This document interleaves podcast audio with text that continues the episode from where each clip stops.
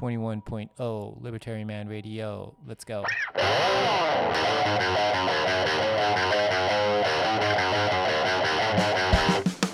In the long run, we're all dead. Give me control of the nation's money, and I care not who makes its laws. Negative interest rates are the dumbest idea ever. The Federal Reserve is not currently forecasting a recession. Chancellor on brink of second bailout for banks. I've been working on a new electronic cash system that's fully peer to peer with no trusted third party. Good afternoon, Bitcoiners. How are you guys all doing on this wonderful Sunday afternoon? 今日は、あ今日は3月3日の日曜日ですけれども、皆さんいかがお過ごしでしょうかえー えリバタリマンラジオスタジオからライブで配信しておりますけれども、皆さんは Where are you guys tuning in from? どこから聞いてるんでしょうかねえー I see、えー、サトル中川さん、ロンさん、ヨチンさん、How's it going? Alright, では始めましょうかね。えー、スペースのツイートの下にインフォグラフィックとっても、えー、Bitcoin Price on this day のやつですけど、えー、それをぶら下げたり、まあ他あもその会話をみんなとしながら、あこんなインフォグラフィック面白いんじゃないかなみたいなのがあったら貼っていこうとは思うんですけど、まあいつもみたいな感じで、えーえーこんな話がしたいとか、こんなことについてみんなで盛り上がりたいっていうのがあったら、あスペースのツイートの下にリプライお願いいたします。 notification 見ているので、えー気づくと思います。っていうのと、あと喋りたい人がいたらスピーカーリクエスト、スピーカーリクエストをしてもらったら、あの、はい、一緒に話したりなんかもできるんで、えーそんな感じでいつもやっております。あ早速、Let's go なんですけど、そう、今日は、あの、超懐かしいインフォグラフィックっていうか、もうあの、久しぶり、もう結構、1年とか2年近く更新してなかったやつが、あ、そういえばあれ今更新したらどうなってるんだろうみたいなのをちょっと更新したら、それも少し面白い結果になってたりするんで、それもちょっと覚えてたら途中でアップしようと思うんですけど、あこのこのインフォグラフィックちょっと今のタイミングで見たいとかそういうのがあったらそれも全然 OK なんでリクエスト待ってます。OK。まあ今日は、そうですね。まあ久しぶりと言っちゃ久しぶりっていうか、あの、一回夜、夜ライブをやったんですよね。先週夜ライブを。あの、ビール、プルーフオブビール片手に、こうみんなであのやったんですよね。で、それは、まあ、録音してなかったんですけど、えー結果的に121人の参加があった夜ライブっていうか、まあ、夜、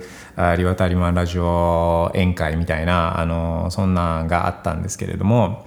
そう、だから、あの結構その匿名で、えーまあ、匿名はいいいいですけどね、プライバシー重視でやるのはいいんですけど、まあ、匿名で結構参加してくれてる人たちも、まあ、いるんだなっていうのは改めてその時思って、まあ、それもあの全然 OK なんですけど、まあ、ちょっとそのアイコン出しじゃないですけど、アイコン出しできる人はアイコン出ししてもらって、まあ、そうすると、あ、あの、この方、いつも聞いてくれてるなとか、あの、そういうのが見えたりして、えーこっちもテンションが上がったりするんで、うん、まあ、そんなアイコン出しできる人はお願いしますっていう感じですね。Alright, thank you everybody. で、えー今日はですね、まずは、いくつかですね、Fountain App、ポッドキャスト聞いてベッコインもらえる Fountain App に、えーいただいてたメッセージとか、あとは自分の Twitter のアカウント、リバタリマンの Twitter アカウントのあのプロフィールのところにあるライトニングアデルアドレス、ライトニングアドレスに対して、まあ、ベッコンを送ってくれてて、で、メッセージ付きでベッコンを送ってくれている方がいるので、またそのメッセージを紹介したいなと思うんですけど、まずは Fountain ですね。 Fountain のメッセージを紹介したいと思います。あれ？その前に、その前に、Twitter の Spaces のツイートにリプライを早速いただいているので、えーこちらを紹介したいなと思います。サトル中川さん昨日、自由が丘ライトニングマルシェで、ズースと自分のアンブレルで初めて決済できました。リワタリマンさんのおかげです。ありがとうございます。いや、最高ですね。そう、 Zeus、めちゃくちゃ良くないですか？ね、 Zeus ってめちゃくちゃ、 Zeus はライトニングウォレットで、まあ自分のノードがなくても使える機能も今は Zeus の中に embedded node っつってあの自分のスマホの中にライトニングのノードを持って使うっていうやり方もまあできるんですけど、あの一番まあ Zeus が適し、一番適してるっていうか一番 Zeus が向いてるのは自分のノードとつなげてで、えー、こうインターフェースとしてライトニングのインターフェースとして使うっていうやり方が、まあ、 Zeus は一番得意なんですよね。で佐藤中さんは、まあ、おそらくそういう使い方をこうしてるんだと思うんですけど最高っすよね。ライトニングだけど Zeus でバッツって払うとこのズギュンみたいな雷がズギュンみたいな来るようなあそういうこうえー、レスポンスっていうかそういうグラフィックがあると思うんですけどもう最高っすね。どんどんバンバン使いたくなっちゃうみたいな。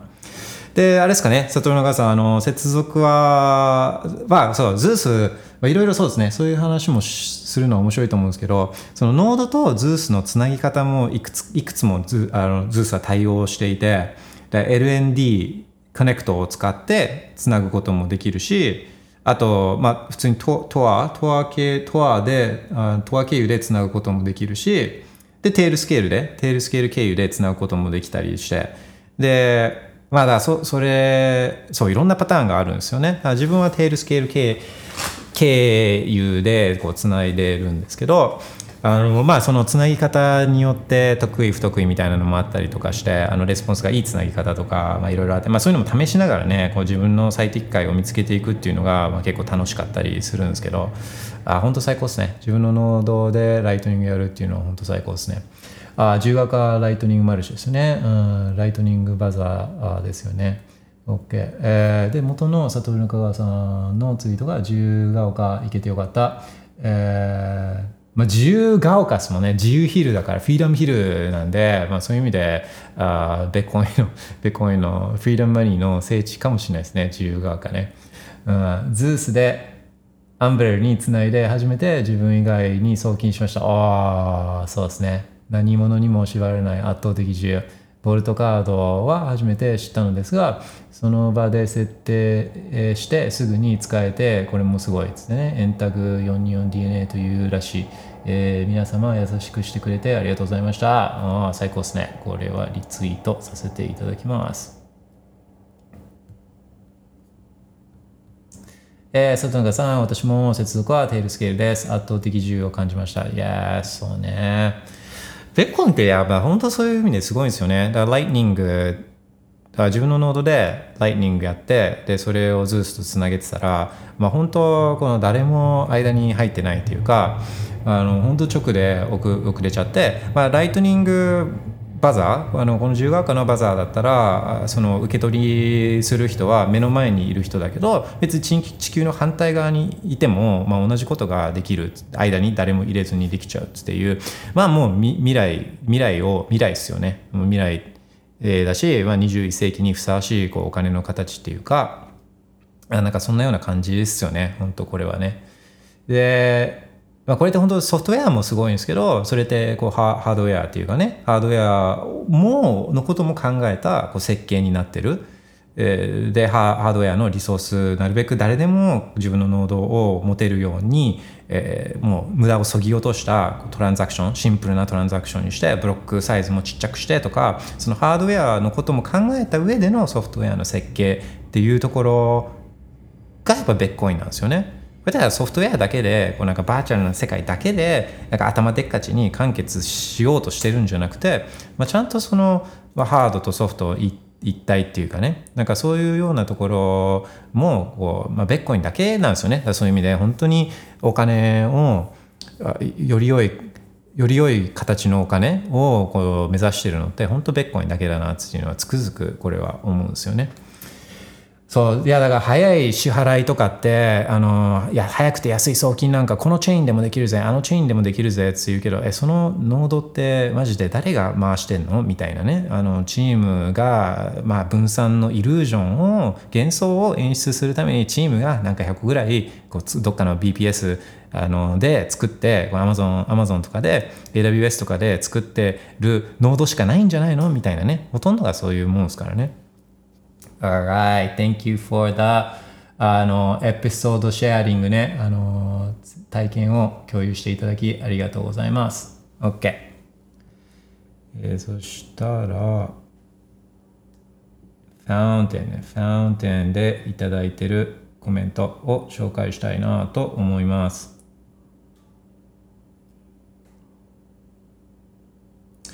そうっすね。で、うん。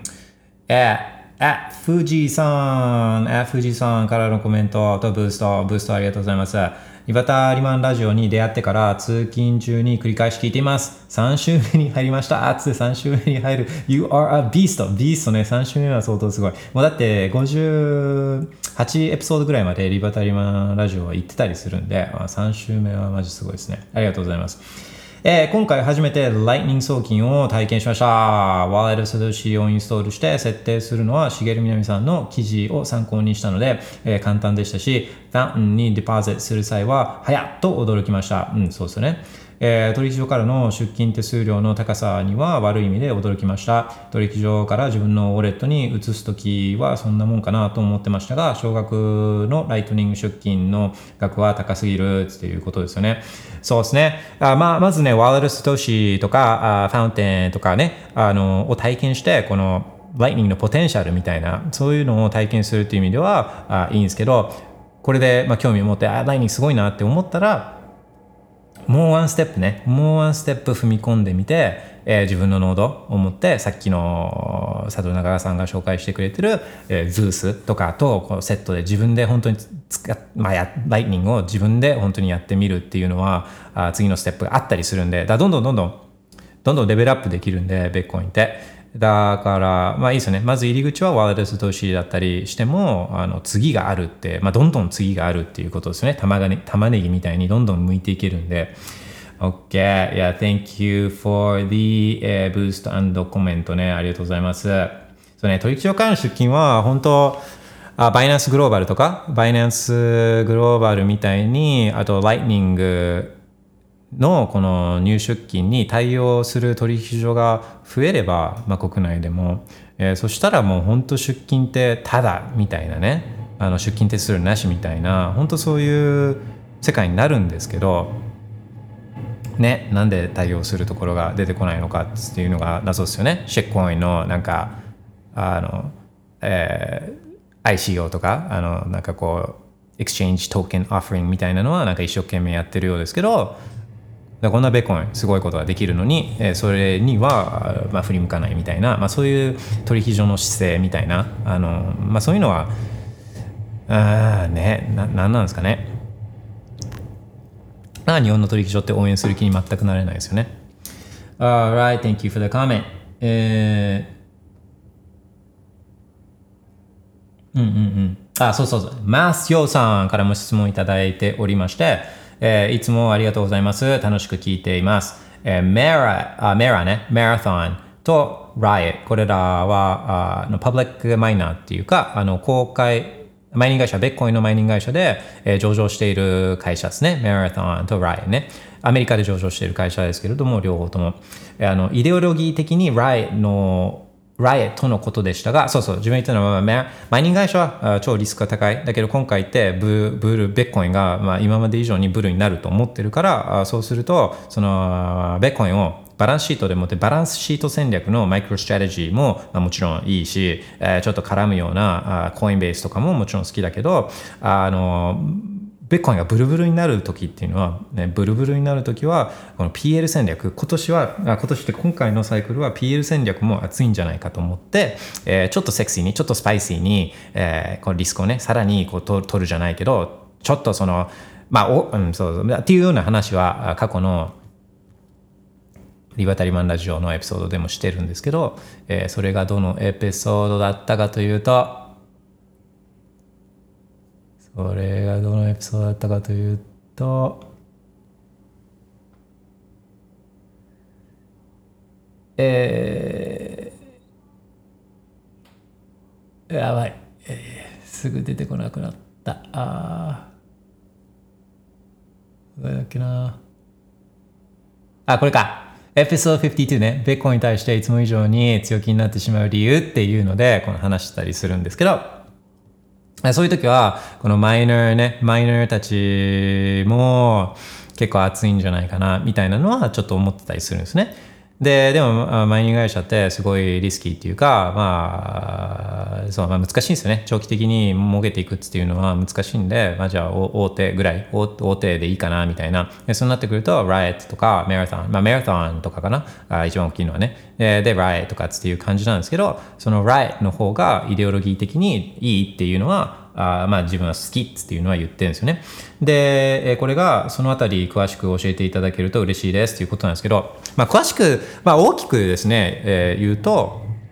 まあ、2つっすよ2つまず1つはマラソンっていう会社が、まあ、ろくでもない KY マイニング会社っていうか空気読んでないというかあ全くベッコイのことをこう理解してないあのそういうポーザーママイニング会社ってもう悪口ばっかりなんですけどでもそれまあ、悪口言われても仕方ないようなことをこう彼らはやってるんですよね、マラタンツっていうのは。えー、例えばですけど、まあ、一番でかいのは、あの一番最初、一番最初にその、あれですよ、あの、OFAC のね、OFAC ってこの、この、この国、この、この人たちがこの地域には送っちゃダメみたいな、そういうリストがあるんですよね。OFAC のこの送っちゃダメリストみたいな。で、そこの対象になってるこう取引とか、あまあそ、そういう送金先の取引は、そういうそういうところをこう送金先にしてるような取引とかは検閲していくみたいなことをこう言ったわけですよね。で、まあ、こんな取引を検閲するなんて、こう、マジマジベッコインのこと分かってたら、まあ、まずそれをやっても、まあ、まず、まずベッコインのそういった検閲しないところとか、えー、っていうところが、このベッコインの、まあ、いいところっていうか、あの、そういうものなのに、まあ、取引に規制なしっていうか、そういうのが基本的なこうあ考え方としてああるし、まあ、なんかそういう綺麗事とか抜きにして、ベッコインってその取引を検閲したところで、まあ、他のマイナーたちが入れるんで、実質意味なしなんですよね。実質意味がないのに、まあ、そういうことをこうやっちゃうような、あ、僕たち、僕たち優等生、僕たちちゃんとお国のルールに従って、えー、お国が言われたことに関してはもう何でも従うので、みたいな、そういうことをやっちゃったんですよ。で、まあそんなの、あの、もうベッコインコミュニティとか、まあベッコインコミュニティコミュニティ以外からも、お前らそれやってんのおかしくないっつって、まあそもそもそれやるのおかしいし、やったところで何の効果もないのに、お前ら何やってんのっつって、まあ非難が散々、まあ、当然の非難されて、えー、そこその OFAC に従ったこの検閲、OFAC 検閲みたいなのはあ結局やめたんですよね。結局すぐやめた。すぐやめた。で、まあだからそこ、そこでも、あの、変なことやってるやつがいると、この、お前それ変じゃない？みたいなことをこう言うようなね、そういうコミュニティというか、そういう、そういうちゃんと言言える土壌みたいなのがあるっていうところも、そういった、あの変なことやってるやつは、まあ、退場せざるを得なくなるようなそういう、えー、ような仕組みになってるところが、まあ、ベッコイのすごいところが、まあ、そこでも一つ出たんですけどあのメラソンっていう会社は何も分かってないっていうのが、まあ、ここで明らかになったんですよね。えーまあ、これはめちゃくちゃ大きい理由じゃないですか。まあ、これはイデオロギーっていう話と、まあ、どど直球なんですけどそう、まあ、っていう話ねメラソン超 KY マイニング会社っていうのが一つとあと、まあ、マイニングって今、世の中の常識が変わろう、まあもう、もう変わってる、一部ではもう変わってるんですね。えー、どういう常識の変わり方をしてるかというと、あの、今までの間違った常識っていうか、間違ったイメージっていうのが、ベッコンで電気を無駄に使っているっていう話だったのが、この常識が、あこれは違うんですね。これ間違ってて、で、新しい、新しい常識っていうか、実態を表している常識として今広まりつつあるのが、マイニングをしないことが電気の無駄遣いっていうのが、これがもう常識になりつつあるんですね。でだって電気っていうのはあのどっかに、ね、貯めておけるわけでもないしこの使わなければ電気って垂れ流しになっちゃうんですよね。でその電気っていうのをこのベッコインマイノリたちっていうのがこう吸い上げてるんで、えー、マイニングしないことが無駄遣い電気の無駄遣いになってるっていうのはこれが常識になりつつあるんですね。で、とまあ、むしろそのグリッド、グリッド、まあ、電気ってグリグリッドをこう経由して、まあ、いろんなところにこういい、まあ、こう行き渡るようにこうできてるんですけど、そのまあ、いろんなこの再生エネルギーとか、再生エネルギーとかって不安定な電力なんで、不安定な電力なんですよ。太陽光とか風力とかっていうのは、すごい不安定な電気なんで、これだけに、依存するわけにはいかない頼るわけにはいかないんであもう風止まったら電気止まっちゃったりとかちょっと雲が通ったら電気が止まっちゃってこれこれだと不安定なんで普通の一般ピープルが使う電力としては適さないですね。でだから当然このベースロードっていう安定したエネルギー、まあ、例えば原子力とかあ火力とか、まあ、そういった、えーまあ、要要はダメってね一般常識的には今、まあ、これ間違った常識だけど結局みんなが当てにしてる安定したエネルギー源ってそういったあの石油燃料的化石燃料的なものをこうベースにしてるんですよね。だけどそれはダメ。あソーラーがいい。あ風力がいい。みたいなことを言うんですけど結局それって当てにならない不安定な電力なんですよね。でもこれらを、まあ、国とかが推してるからだから再生エネルギーとかもこう入れ込まなきゃいけないんだけどそうするとこうベースロードとかの関係でこうグリッドがすごい不安定になるんですよね。であの、まあ、常にこのベースロードっていうのは供給しなきゃいけないから、まあ、要はずっと無駄な電力を供給し続けないと安定した電力供給、えー、というのは難しいんですよね。でこう電力のこう供給過多になっている時まあだからこんなイメージです。ベースロードこのちゃんと安定してみんなが電気力を仮にこう風が止まったりとか太陽があ雲に隠れちゃった時でもみんなが安定して電力を使えるようにこのまずベースロードっていうのをこれをこの化石燃料とかで、えー、まず作るんですね。ベースロード。でそれに乗っかってくるこの再生エネルギーみたいなのって無駄なんですよ。無駄。ですごい風も吹いてて太陽もバンバン出てる時はベースロードに加えてもうそもそも使われないこの再生エネルギーみたいなものが乗っかってくるから無駄なんですよね無駄。でこのえー、供給過多に電力が供給過多になってる時にこの無駄になってる供給過多になってる電力っていうのをこれを吸い上げてくれたりするのがこのベッコインのマイナーたちだったりするみたいな、えー、そういう そういう感じなんですよね。で逆に電力が少なくなってくる時っていうのは、えー、マイニングマイニング機材って、ま、すぐにこの止めることができるんでだからそうするとこの供給不足になって電力が供給不足になっている時はマイニング機材を止めて、え、そういった家庭とかに電力が回るようにしたいとかこの電力グリッドの安定化安定化にこの寄与するようなそういう機能もこのベッコインマイニング会社っていうのは提供するように、まあ、寄与するようなこうあの役割を担担い始めてるんですよね。で、えー、これを仕組み化しているのが、これがテキサスの ERCOT っていう、えー、そういう、そういう枠組みっていうか、まあ、テキサスのグリッドって他のアメリカのエリアとこう、まあ、独立してたりして、まあ、独立していて、えー、その中で、このグリッドの安定化、こういった供給過の時は、電力供給過の時は、マイニング機材を動かして、えー、電力供給不足になった時には、マイニング機材を止めて、この電力の調整、グリッドの安定化の役割を担うっていう、そういう仕組み、をこのそれに参加しているのがライエットだったりするんですよね。そうで、まあ、ベーコインとあマイニングとこのエネルギー問題、まあ、バイニングはエネルギー問題の、まあ、一つの解決策の一つの鍵に、ね、なると思ってる思ってるんで、まあ、そうするとそれにもうフォーフランツっていうかもう最前線で、えー、そういった実際にそれをあその役割を担ってるところっていうのをこう応援したいじゃないですか。当然ね。で、まあ、これって、えー、単純にイデオロギーだけじゃなくて、あのー、その電力を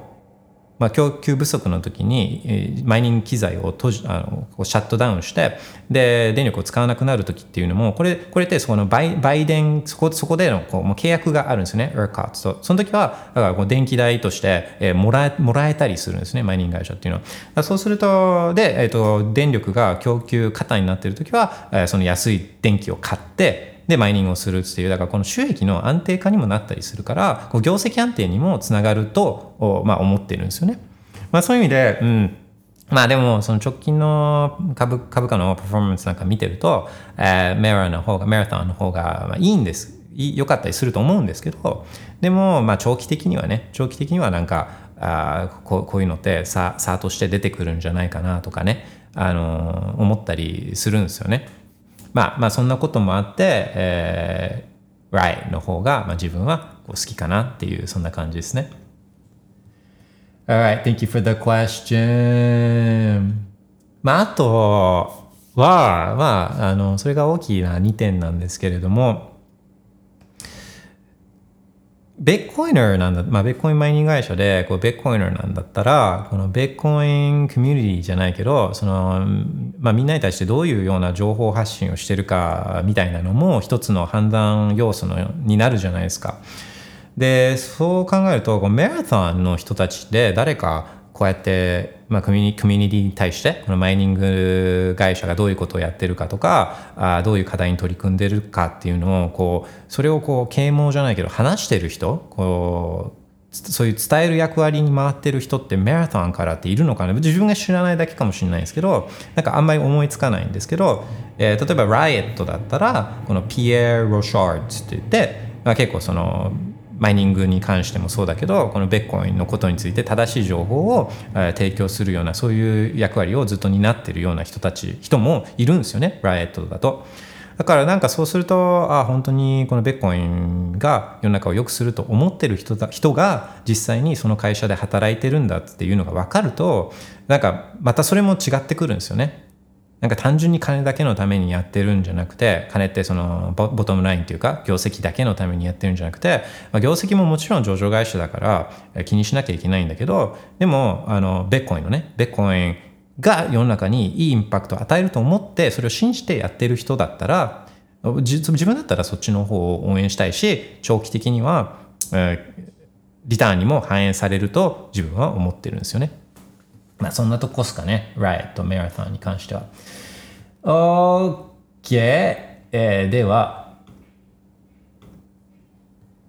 Lightning Address。Lightning Address に対して送ってくださってるメッセージも紹介したいと思います。うんと、前回どこまで紹介したかな？あ夜のスペース、エクセレントですね、うん。ありがとうございます。ベッコインは希望です。うん、ベッコインは希望ですね。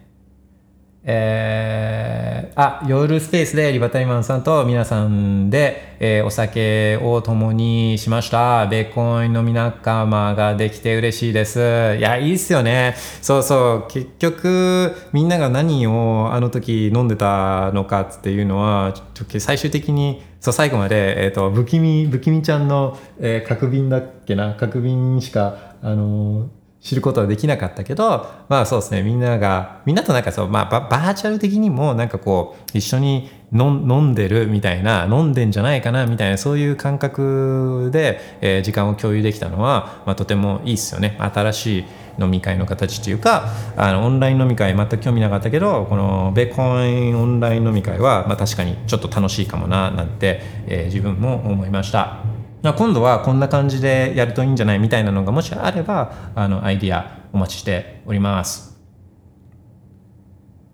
えー、フィアやシェコインの話は気分悪いです。不公平で理不尽で暴力的だからと思います。ベッコインの話は晴れやかな気持ちになります。自由で公平だからだと思いますね。うん、いや、それも本当その通りですよね。ね。うん、本当その通りですよね。まあ、もう、最もね、フェアなあお金の形、最もフェアなお金をがあるとしたら、それってどういうようなものですかって考えたら、まあ、結局ベッコインにたどり着くってすごくすごいですよね。でそのすごいベッコインっていうその設計。うわすげえじゃん。しかもそれをこう全部まあオープンにしてねオープンにしてみんなが見ることで、えーその変なことが起きてないっていう一つの証明にもなるし、まあ、もし何かバグとかそういった問題が欠陥があった場合には、まあ、いろんな人が見てれば、えーそれも発見できるしみたいなね、まあ、まあ何より透明性ですよね。透明だから、まあ、信じなくていいっていうかもう透明なんだから全部全部もう皆まで見えてるからだから疑う疑いの余地がないっていうかそれで初めてこのみんなそれを使う使おうと思うわけですよね。このああ何も隠されてないな裏金ないなとか誰か変な誰かズルしてるやついねえなみたいなのが分かるからそれを使おうっていうふうに思うわけですもんね。でオープンソースにしてるのをいいことにそれをこうパクってあ何々シェッコインとかあ何々ブロックチェーンとかっつってやってでトークンをプリマインしてでこれをメンバーたちに分け与えてで VC に売ってで、エアドロップして、パンプさせて、アフィリエイト記事書かせて、取引所にリスティングさせて、えい、えい、もうちょちょちょちょちょちょちょ、ちょちょちょちょ、ね、みたいなね。あのまあ本当そうですよね。あもう全部ね、あの、ベッコインの、まあ、パクってるわけですからね、本当だから。なんか、いや、ベッコインにはできないことができるとかって言っても、それトレードオフして、まあ、もともとのアイディアとか設計とか、もともとのスターティングポイントはベッコインなのに、それをパクってるわけですからね。それを恥ずかしげもなくね、あの、ベッコインよりすげえとかつって言っちゃうところなんかが、まあ、冷めますわね、つっていう話ですよね。うん。そうそうだから最もフェアなお金お、まあ、いろいろ完全にフェアにするっていうのって、まあ、非常に難しかったりするしあのだ,、ね、だからだけど最も自由な形でどういう形なんでしょうってなったら、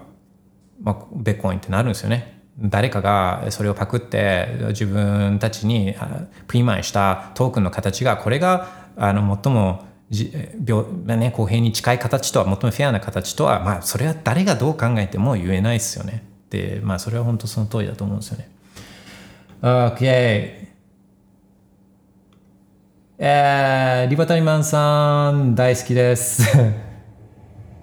いつもポッドキャストありがとうございます。Uh, thank you for the heartwarming コメント。自分も大好きです。I love you guys. Thank you so much. OK! これで、えー、コメントは全部紹介できたんじゃないかなと思うので、うん、 notification チェックしたいと思います。うん、OK かな？そうで、ちょっと久しぶりにそのアップデートしたインフォグラフィックなんですけど、あれ皆さん覚えてますか？あれ。この stock to flow model ね、 stock to flow model。で、 stock to flow model が今、まあ、ちょっとなんか崩れてったじゃないですかこのストックトゥフローモデルからこう価格がどんどん乖離しちゃってああもうモデモデル終わったんじゃねえかあのモデルみたいなあのいう話は多分聞いたことあるかもしれないですけど、まあ、どの辺から崩れ出したかっていうと2000 22年ぐらいだから、うんそうですね、2年、2年ぐらい前から、まあ、ちょうどそのモデル価格から価格乖離し始めていて、あ、もうダメだっつっていうような感じで、えー、なったと思うんですけど、まあ、で、確かに自分が作ってる、あの、パワーモデル、モデルね、ベッコンのパワーモデルの方が、ストックフローよりも、まあ、もうちょっと緩やかな上昇カーブを描いていて、で、4年平均価格をしかも、まあ、4年平均価格をモデル化するっていうようにしてるんで、まあ、そういう意味で、えー、そのパワーモデルの方が自分もあより精度が今のところね今のところは高いなっていうふうには思ってたんですけど、まあ、そういえばあの最近ベコイのこの USD 価格も上がってるしあスタックフモデルどうなってんだろうと思って ちょっと更新してみたら、まあ、少し面白い結果になったのでこれを共有したいなと思うんですけど。えー、っとスペースのツイートの下にあります。ベコン懐かしのスタークトゥフロードモデルね。OK で今貼ったんですけど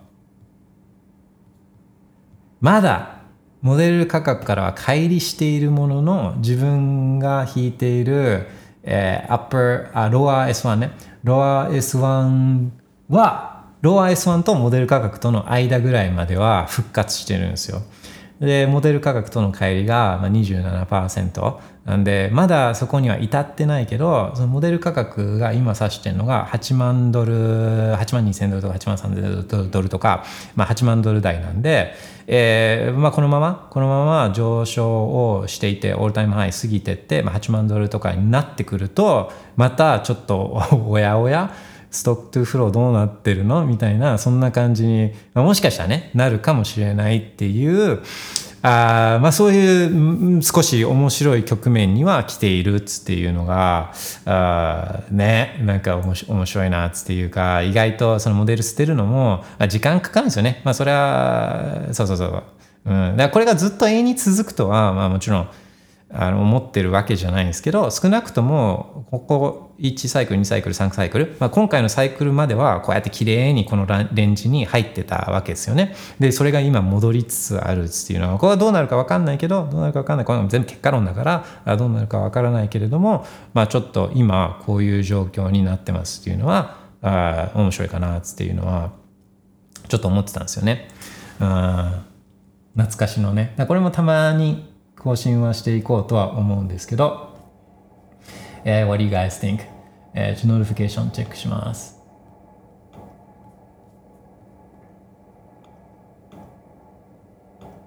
うん、オッケーオッケー。そうで、まあ、あと、この昨日ですかね、昨日、ヤフーニュースで出てたあの記事記事というかそのあのヘッドラインが「あまあマジでこんなこと言っちゃってんの?」とかって思ったのがあったのでこれもちょっと紹介しようと思うんですけどこれねもうため息が出ちゃうんですけどねこれえー、っとどういう記事だったかどういうヘッドラインだったかというとこれもスペースのツイートの下に貼ろうと思うんですけどえー、政府がデフレ脱却表明を検討っていうそういうヘッドラインなんですよね。デフレ脱却表明を検討とかつって言ってでまあこれいつも言ってる話なんですけどそのインフレデフレの定義がもうねじ曲げられちゃってるんですよね。で、まあ、よく言われるインフレとかデフレとかインフレってこう、まあ、一般的な物価上昇とかデフレは一般的な物価下落みたいな減少みたいなあそういうでもそれって物の値段が単純に上がってるだけだから物価上昇を物価減少ってもう本当それだけなんですよね。そそれだけなのにインフレデフレとかって言ってるけどもともとインフレデフレの定義ってこのマネーサプライというかお金の量のを増やすことこうプーって膨らますのがインフレーションだしこれを減らしていくのがこれディフレーションなのにあでそれらがお金を増やすと物価一般的な物価上昇って、えー、起きるしででお金の量を減らせば当然 1, 1単位あたりのお金のこう購買力っていうのは上がるわけだから他の前提が同じだとするとですよ。だから物価もこう減少するってこの順番がまずお金の量のこの減少とか増加っていうのがあってそれが物価に反映されるっていうそういう順番なのに、まあ、そのお金の部分、まあ、自分たちがね勝手に都合よくお金増やしたりとか減らしたりとかするからあそこが本来インフレデフレだったのに、えー、そうじゃなくて物価上昇物価下落みたいなことをこうインフレデフレっていうようになっちゃったんですよね。で悪いのはお金の量を増やしたり減らしたりすることではなくて物価が上がったり下がったりすることがこれが悪いことだみたいなことに、まあ、そそこを悪いことにしちゃったんですよね原因はまあ自分たちが作ってるのにみたいな。で考えればもう本当にこの話とかも見方がすごい変わってくると思うんですよ。で、まあ、政府がデフレ脱却を表明とかって言ってるけど、まあ、まずまずだって物の値段が下がったら普通は普通はいいじゃないですか。一般ピープにとってみたら。だって最近ちょっと話題になってるニセコのリッツのハンバーガーが1万円ですけどみたいな。そのハンバーガー1万同じハンバーガー1万円に値上がりしちゃうのとそれが安く食べられるのだったらどっちがいいですかって言ったら安く食べられる方がいいに決まってるじゃないですか。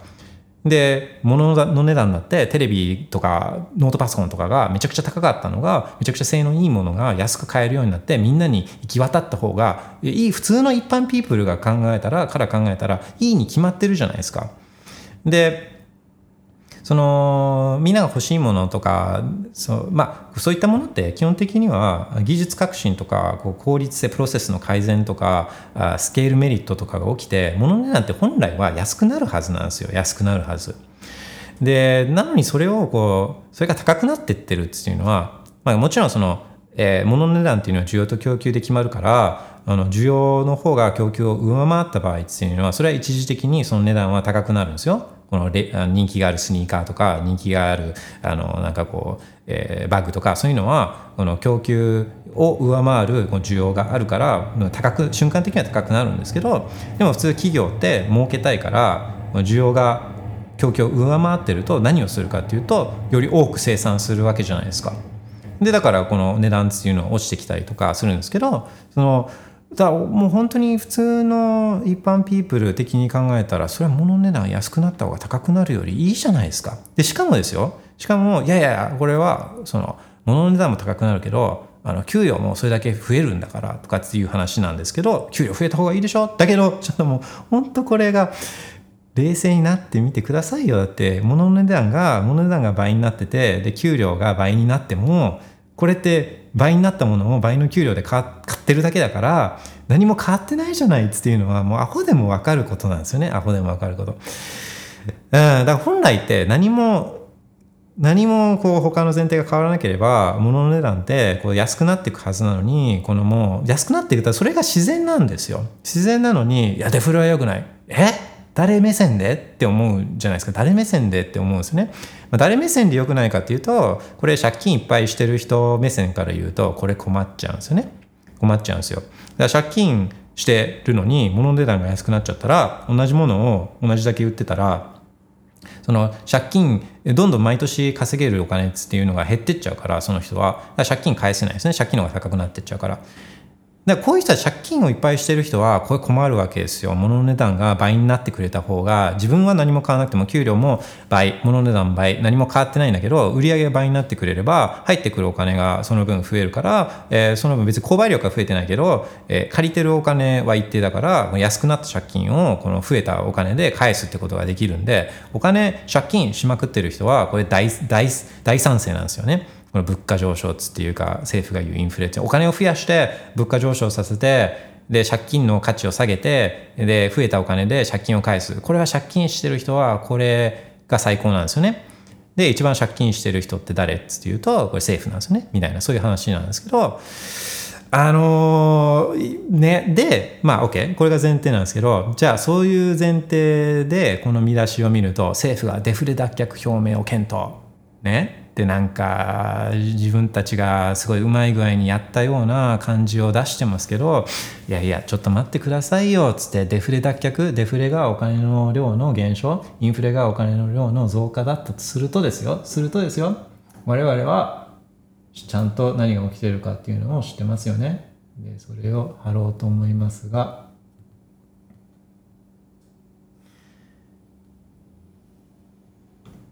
デフレなんかさせてないんですよ。なのにデフレ脱却っていやいやいやもうずっと自分たち刷ってるじゃないの。ずっとインフレさせてきたじゃないの。それを何が今更デフレ脱却ですかって。っていうそういうやつですね。そのインフォグラフィックをあ起動している起動起動を待ってる間に、えー、 notification をチェックしたいと思います。うん OK ね。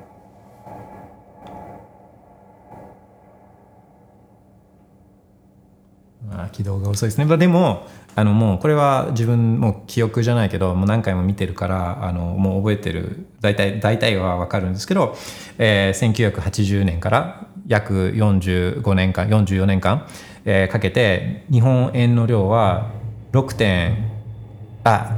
6.5倍だったか7.5倍だったかな6.5倍かな6.5倍ぐらいに増えてるんですずっとインフレさせ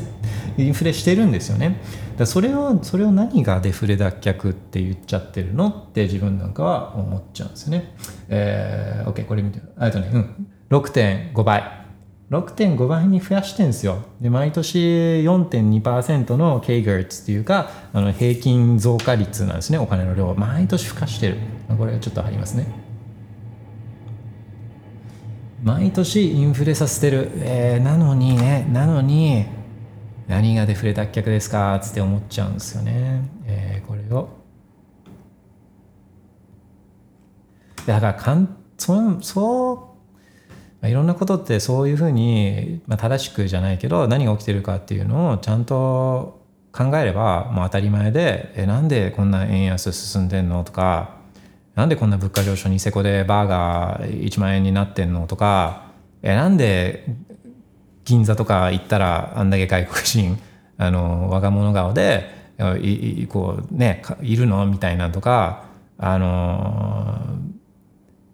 まあまあかんわかる分かってくるんですよね。OK、えー、M2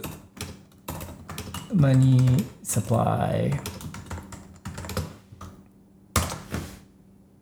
えこれいつデフレが起きてたんですか？って思いません？これ見るとね。うん。本当に。まああとそのちょっと面白い面白いじゃないですけどあのー、3月に政策、まあ、多くの人は4月ぐらいに日銀の政策変更があるんじゃないかみたいなあの予想あったと思うんですけどこう1月ぐらいだったかな自分の予想としては3月早ければ3月にああるんじゃないかなっていうのを言ってたと思うんですけどあこれ3月っていう人たちが今増えてきてるんですね。あまあ、ちょっと前聞いた話だと3月予想の人たちと4月予想の人たちが半々ぐらい、えー、っていう話でしたけど、まあ、自分は結構3月は、まあ、いまだにやっぱ3月の子だと思ってるんですよねこれは。で直近のこの日本の国債金利もこの短期の1年ものなんかは、まあ0、0%は超えてプラステレトリープラス圏内には、えー、ちょっと前に入ってきてたんですけどここ数日間はずっとそれがじりじりと切り上がってきてるんですね。で1年ものが今0.05とかなんですけどあのー、まあそうですね、あのー、そそうやって、うん、3、3、うんえー、っていう状況今足元ででだけど円安もじわじわと進んでるじゃないですか、まあ、タイドルとか、まあ、対対法定最強の法定通貨ペソに対しても円安がじりじり進んでいてなんかあそうですね。あの政策変更意味ある政策変更だと自分は予想してたんですけどあなんかもうすですでにそれは金利にも金利にも織り込み済み、まあ、うん、あんまり好きな言葉じゃないけど、まあ、織り込み済みなのは、まあ、明らかだしずっと上がってきてるから織り込まれ済みかどうかわかんないけど織り込まれ中なんですよね織り込まれ中。で当然それは為替にもあの織り込まれ中だと考えるべきだと思うんでうんなんそうですね、まあ、ちょっとどういう内容になるかっていうのはあるんですけどタイミングはやっぱ3月今自分はまだやっぱ3月だと思ってるんですよね、まあ、3月の、えー、いつかな？20日とか？あちょっと見てみようかな。3月20日だったっけな？えー、日銀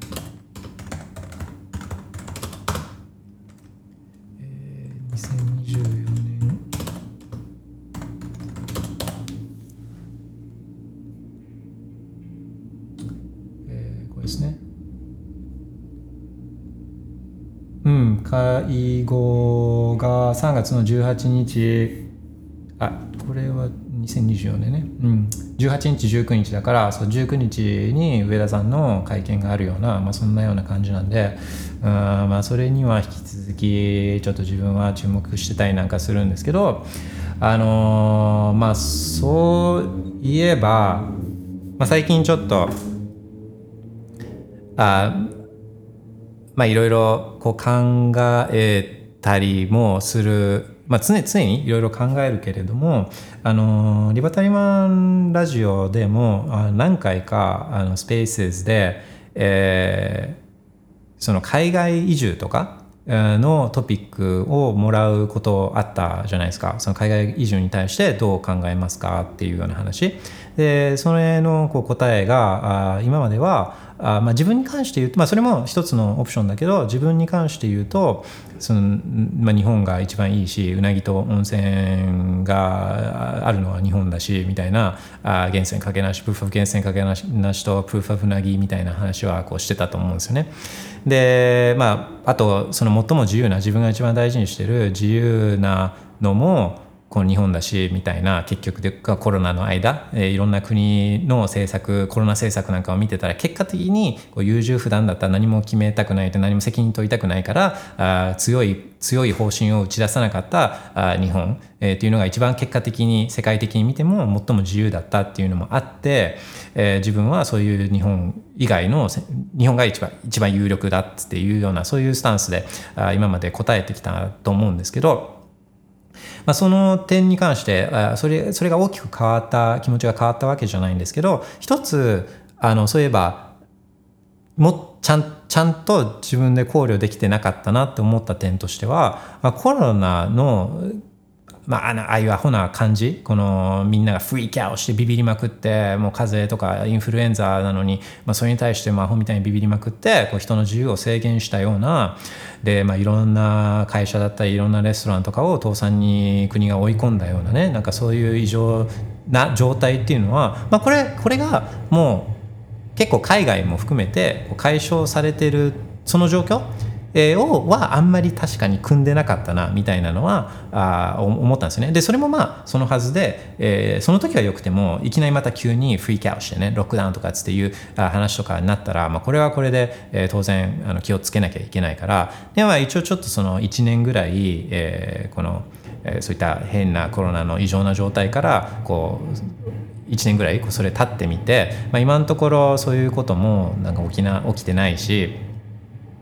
って考えるとなんかその自由の側面っていうのがあの、まあ、気をつけなきゃいけない。そのフリーキャウトしてあの、まあ、すごい監視国家的な対応を取った国は、まあ、引き続き注意はしなきゃいけないけれどもあの、まあ、世の中もそのプリプリ COVID じゃないけど、まあ、いかにそのコロナの国の政策がやばかったかとかそういった mRNA ジャブとかが遺伝子組み換え薬的なことがやばかったかとかあのマスあマスクしてください顔パンチしてくださいみたいなのがアホだったかとかあのソソーシャルディスあれソーシャルディスタンシングとかマジどうなっていうなんかもう本当そういうのがアホだったっていうのがあまあ分かってきてるじゃないですか。だからそういう意味であまあ同じ過ちをこうすす犯さない、まあ、それを仮にまたそういうふうにやったとしてもいや北斎はっつって、まあ、世の中なるのがオチじゃないですか。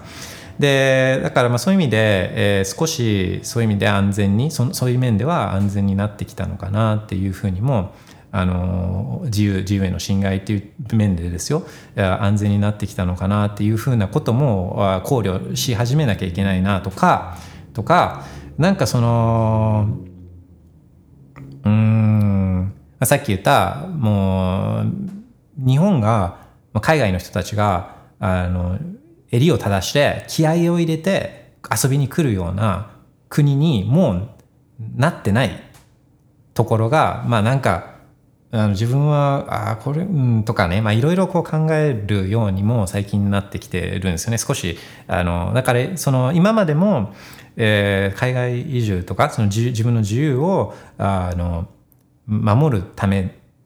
に海外移住を一つの選択肢として考えるっていうのはあそれはその人にそれが合ってるんであればあそれは基本あの前一つの選択肢としてありだとあの思っていたけれど思っていたしあそれがよりよりちょっとそういう状況、まあ、世の中世の中も少し自由が戻りつつあるっていうのプラス日本のこの今まで良かった日本の感じがまあ大きくやっぱり最近特に目につくようになったそれが良かった部分がちょっとずれてきてる、あのーっていうのもこう目に見える形で、えーこう感じるようになってきたんで少しずつ考えはシフトしてきてるっていうのはあ説明ちょっと長くなったんですけどそういう心境の変化みたいなのは、正直あるんですね。でなので今まであの聞いてくれてその質問してくれてでまあそんな海外移住はその時はやっぱりそんなにそういうふそこまで考えてなかったからあの選択肢の一つとしていいんじゃないですかぐらいで言ってたと思うんですけどちょっと今考えなきゃいけないのはこういう、まあ、海外移住とかあそういった、まあ、自由をね自由を守るためのあ他の住む場所を探す、えーっていう行動っていうのはこれをこう開始しなきゃいけないタイミングっていうのがやっぱあるんですよ。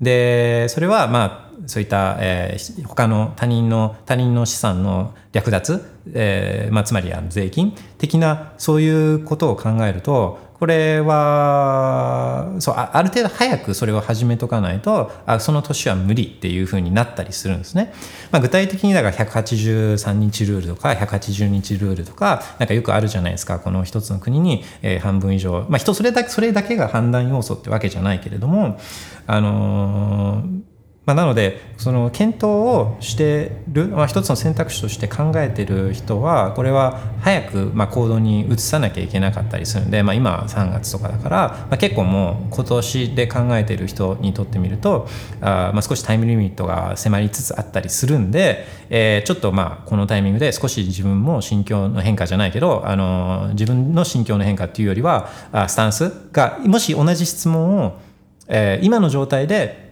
その前に受けた移住の質問を同じ今の状態で受けてたら少し自分の温度感も、えー違ってきてるよっていうことはなんかフォローアップじゃないですけどあ伝えたいなと思って、まあ、このタイミングで、えーこんな話をしたというそんな感じですね。うん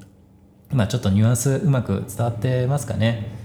状況変わってきてた状況をその時はちゃんと自分の中で、えー考えにあの反映できてなかったっていうのを最近強く感じたっていうことですね。Alright ちょっと notification チェックします。しげるみのりさん、仮想通貨メディアの問題点について世間話したいです。マイクのリクエストしてもいいですか？もちろんです。Just give me a moment. BTC 積み立て and ステッペン散歩推奨さん金倉金蔵さん、えー、リバタリマンさんが定期的に上げてくれる日本円の供給量のグラフが恐ろしい。そうそうそう人口も減ってるのに、えー、諭吉の増殖は止まらない。今は米コンと日経が上がってるんじゃない。日本円が薄まってえー、数字が増えてるだけや。いやそうなんですよ。あのこれも、うんと、いいのがあってですね。いや恐ろしいですよ。普通普通ダメじゃないですか。そのお金 お金増やしちゃダメなのってこの人生ゲームモナポリを子供とやってたら子供でも言うじゃないですか。そんなお金増やすのずるだよつってなるじゃないですか。なのにねなんでこんなことやっちゃうんでしょうね。っていうのはあできるからなんですよね。人がお金を管理するとそれはすれるんだからすっちゃうっていう話ですよね。えー、ちょっと待ってくださいね。えー、っとこれこれ。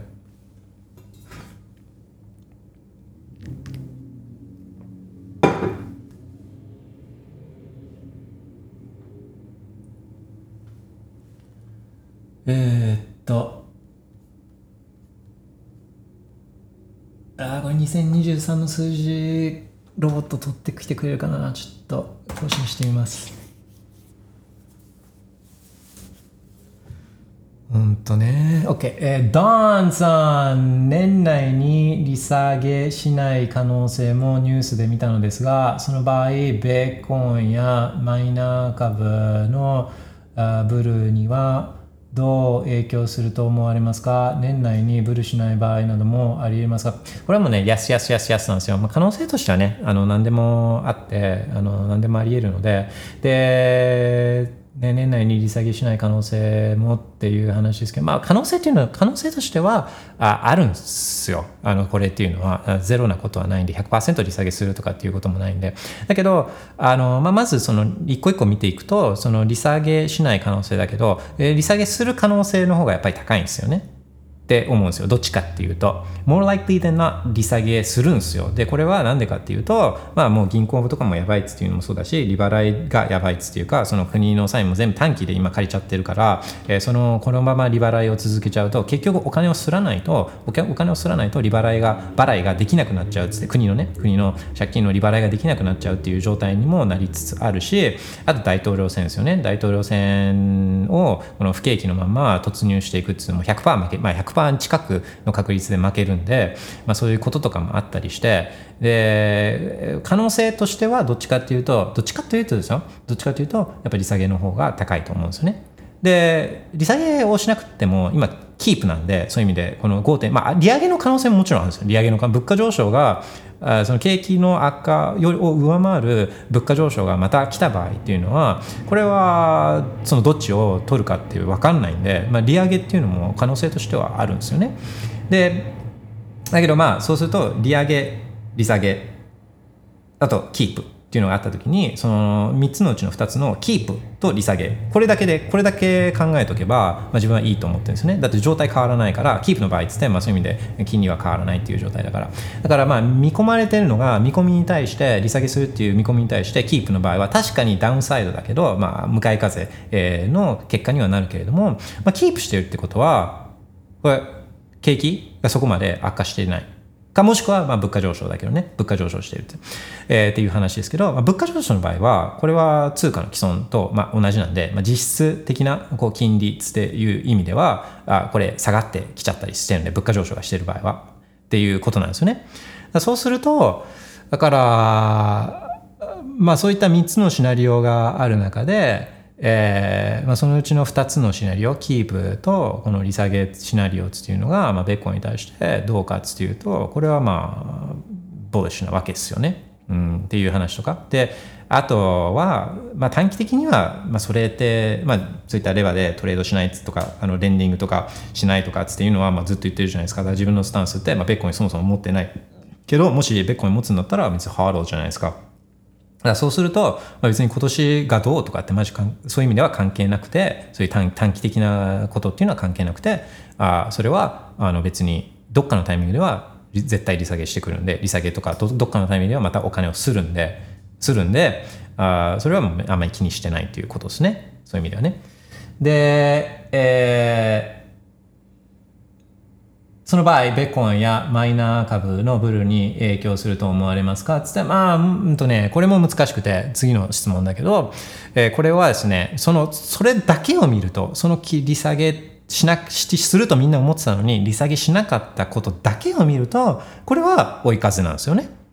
あのだってしたした場合っていうのはみんなすると思っててでした場合っていうのはベッコインに追い風ってことはえしなかった場合っていうのはこれは向かい風になっちゃうんですよね。そういう意味でちょっとブルードは下がっちゃうけど特にマイナーね。マイナーは、えーベッコイン現物よりも、まあ、レバってるっていうかあの下がるときは下がるし上がるときはより上がるみたいな状態だから、えーちょっと向かい風になっちゃう場合っていうのはマイナーっていうのはそれは影響を、まあ、それだけを見ると受ける可能性は高いけれどもでも今ってえっとその利息的なこととは関係なくベッコインに対する需要っていうのがこの、まあ、ETF の登場なんかによって、まあ、大きくそこの構造が変わりつつある変わると思ってるっていうのは、まあ、自分がずっと言ってきたことじゃないですか ETF ってみんなマジこれあの過小評価しすぎだからっていうのはずっと言ってたじゃないですか今までベッコイに興味があることすら分かってなかった人たちがこれが買うようになっちゃうんだからみたいな話をしてたと思うんですけどそれが実際にまああの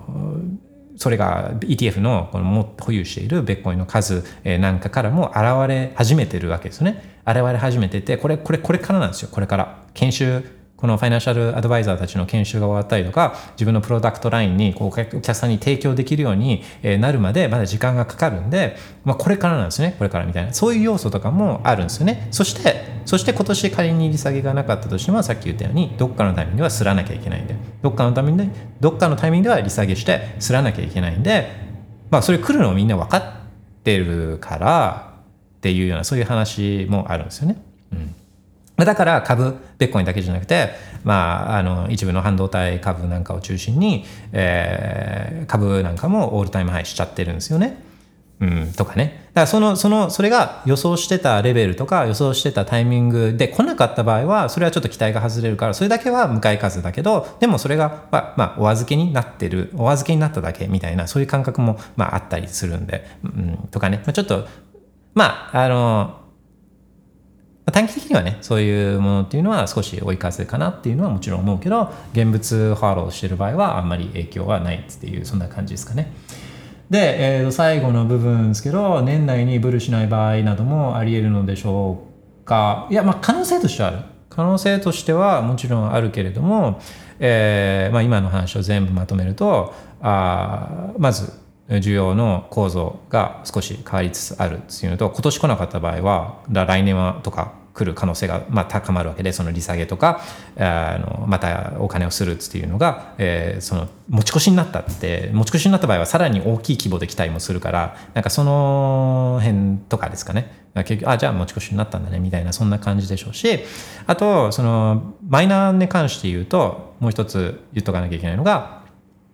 あの強気でいられない理由、エピソード52でも言ったように、こうマイニングブロック、ビットコインのブロックに対する需要、この構造も変わりつつあるっていう話したと思うんですね。この、あの、 inscriptions とか、ビットコイン上の NFT とか BRC20 とか、あそういったものですね。だから今までだったら純粋なビットコインだけの送金取引だけが需要を構成していたのを、これをそれ以外のものが、ま、今は出てきていて、で、それがあ今後広がるか広がらないか、まあ、短期的に見たらですよ短期的長期的にはそういった無理があるものっていうのか無理なものっていうかあそのアーティフィシャルなね人工的に作り出されたこう需要というか無理ある需要っていうのはあーしマーケットが自然淘汰していくものだからあ長くは続かないとは思うんですけど短期的に見ればこういうものの使われ方とか需要みたいなものが増えるか増えるか減るかって言ったら、まあ、増える方向の方が可能性は高いと思うんですよね。で、これはそういうプロジェクトとかが今、あのベッコインにまた戻ってきてるっていうか、ベッコインにすり寄ってきてるからっつって、そういうそういうプロジェクトに対する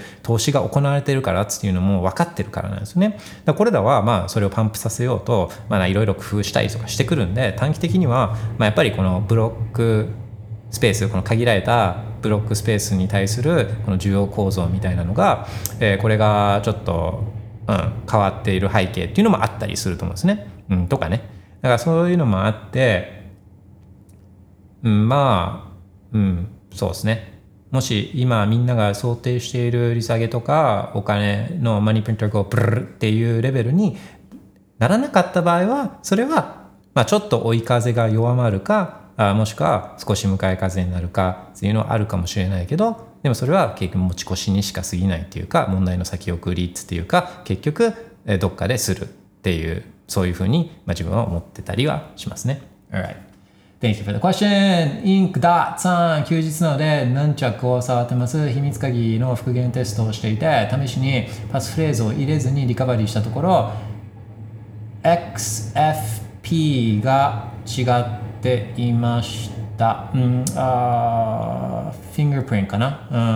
はいはい、そうそうそう。それ、そう、完全別のあのウォレットができるんでね。ヌンチャックパスフレーズの設定は単なるパスワードの追加ぐらいに思っていましたが、これも金庫の中に隠し金庫を作る仕組みと同じものなのでしょうか ?Yes。答えは Yes で、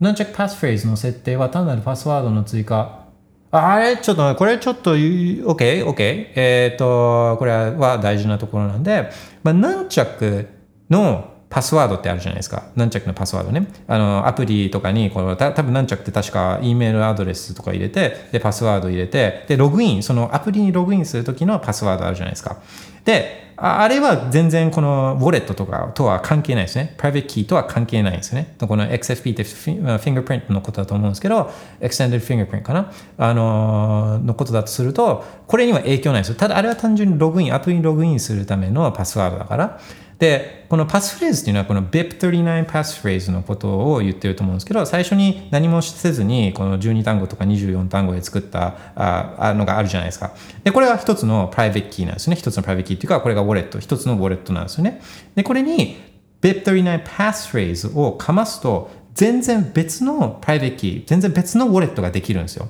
で、この Extended Fingerprints っていうのは、一つのウォレットの識別番号みたいなものだから、これはウォレットが変われば、プライベートキーが変われば、当然変わっちゃうんですよね。だからその、自分が使っている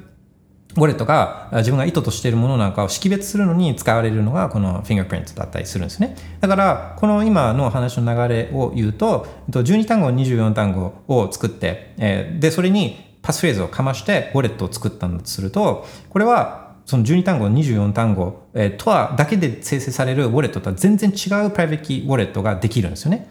で、それを復元するときに、パスフレーズをかまさずに単純に12単語24単語だけを入れた場合っていうのはこれはまた全然別の別のウォレットができる別の、えー、プライベートキーができるんで当然フィンガープリントっていうのは変わってくるんですよ全然別物なんですよ別物で、うん、と最後のところはだからそういう意味でその通りで、えー、このパスフレーズを要はこれを変えていけば同じ12単語24単語だけどパスフレーズを変えていけば無限にウォレット無限にプライベートキーを別のプライベートキーを作ることができるんですよ。っていうことなんですよね。それはその通り。うん。そういう仕組みなんですよね。だから全然この別のウォレットができる。別のプライベートキーなんだっていうふうにもう考えなきゃ、まあ、実際そういうものなんで別のプライベートキー全然違うプライベートキーができる。このパスフレーズをかますと。でそうそういう理解をしといて、えー、間違いはないっていうことですね。OK まあだからそのリカバリーじゃないですけどバックアップするときはその復元できるパスワードじゃないんで、パスフレーズっていうのは、 BIP39 パスフレーズっていうのは復元できないんで、えヌンチャックもわかわかんないんで、そういうものは12単語との延長、12単語、24単語の延長なんで、この13単語目、25単語目なんで、これはあのそのパスワードログインする時のパスワードと同じような感覚でああこれ復元できるわつかリカバリーあのどっかから問い合わせてリセットできるわって思っちゃダメなんですよ。これは13単語目25単語目だから12単語目と24単語12単語と24単語と同じ感覚でこれは保管しなきゃダメなんですよ。でまあ同じ場所に保管したら意味がないんでこれは別々の場所に保管しなきゃいけないけど重要性としては12単語24単語と全く同じなんですよ。この13単語目、えー、25単語目というのはね。だから命を懸けて守らなきゃいけない。まあ命が大事だけどあの本当に真剣に守らなきゃいけないやつっていうそういうことですね。OK サリちゃんはこれは完全にスキャムだな。これはスキャムだな。スキャムブロック。スキャムブロック。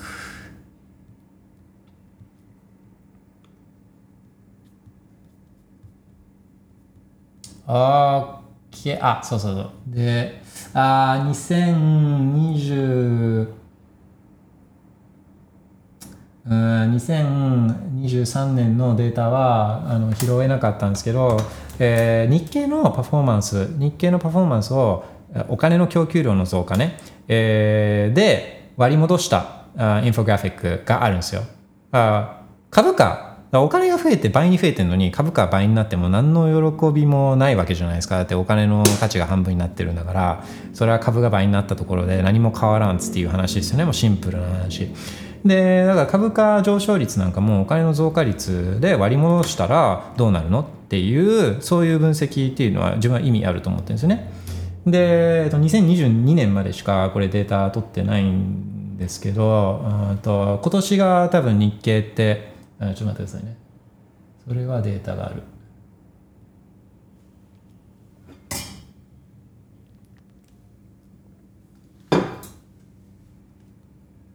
これはデータがあって。そう今年、まあ、日経調子日経アータイムハイとかつってるけどあわずか17.2%あこれもちょっとちょ更新しとくか。17.2%なんですよね増えてるのが。で去年が何パーだったかはこれ見ればわかるか。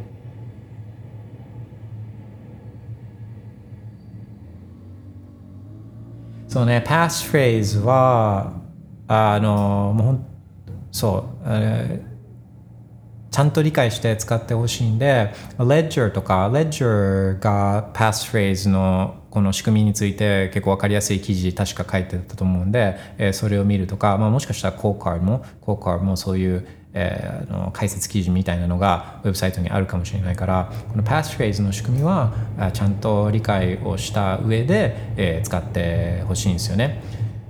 でまあ財布の中のお財布っていう意味でそういう意味でこの Duress Wallet じゃないけどこう何か脅された時とかに人人にこう脅されてるそういうような状態でこのリカバリーフレーズを入れなきゃいけないとかってなった時もあのさっきのね応用編じゃないけどあのまた別のパスフレーズをそういった時用にそうイマージェンシー用に準備しておいて、まあ、そこにちょっとベッコン入れといて、まあ、それで復元をしてそれをまあ見せるそういう犯人というかあ見せるっていうようなあの、まあ、やり方もまあもちろんあるんだけどまあ、それはそうですね、備えあれば憂いなしでしたっけ？その準備としてそういうことをやってもいいけど、まあ、そういう危ない場所に、まあ、自分、危ない状況に自分を置かないっていうのが、まあ、一番大事だったりするんで、だからもうベッコイン持ってることとか言わないってことで。ベッコイン持ってないんで、誰もベッコイン持ってないんですよ。ベッコインって存在しないから、あのだからもうベッコイン持ってないっていう前提でやっぱやった方がいいんですよね。危険な場所に自らを置く必要がないんで、えー、それは本当そう思うんですよね。えー、っと、ちょっと待ってくださいね。これは更新は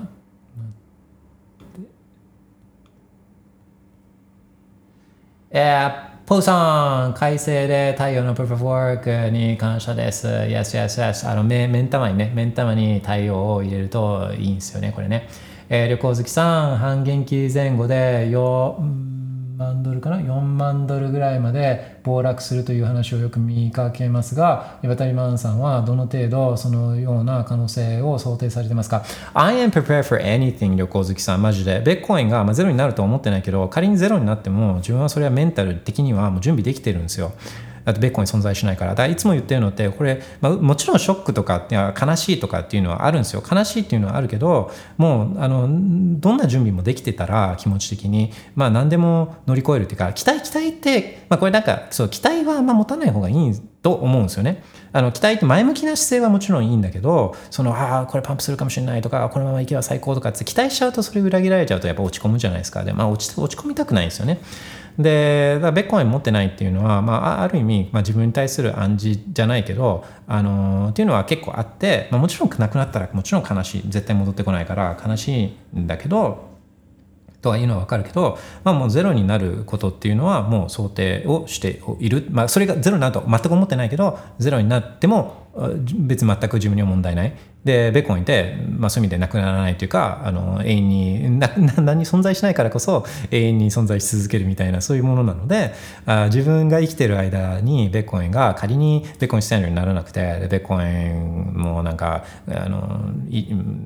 数千円とかに仮になったとしてもこんな優れた人類史上最も優れたお金の形がそれで終わるわけはないじゃないですか。自分の人生の間ではあそうならなかったとしてもこれは時間が経てば経つほどあ今度は人類史上最も stable なお金になるわけですから2140年には。だから2140年とか、まあ、100年プロジェクトなんでビットコインって。だってそんなもしもし最も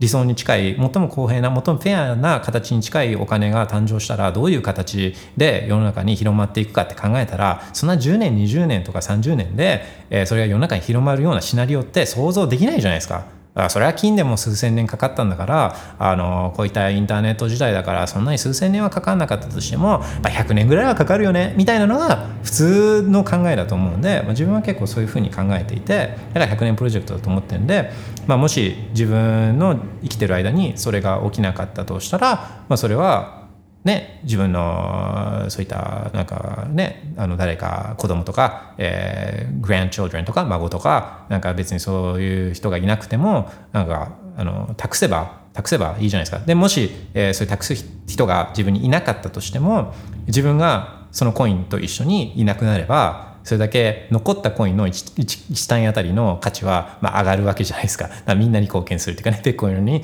えー貢献するってわけじゃないけど、まあ、要はサトシコインに、サトシのコインと同じ状況になるっていうことですもんね。うん。で、まあそういうことは聞いてんじゃないよっつっていう話っていうのはよくわかるんで、えーそれで言うと、まあ、4万ドルですよね。まあ全然あり得る、全然あり得るし、えーこれは、半減期前ですよね。だそれの一つの目安になるのがあのデータ統計的なデータで自分が目安にできるのがあれですよね。えー 30day moving average with bands のチャートですね。で今いくつか同時更新しちゃってるのであれを探そうかな。えー 30day moving average ニバダリマ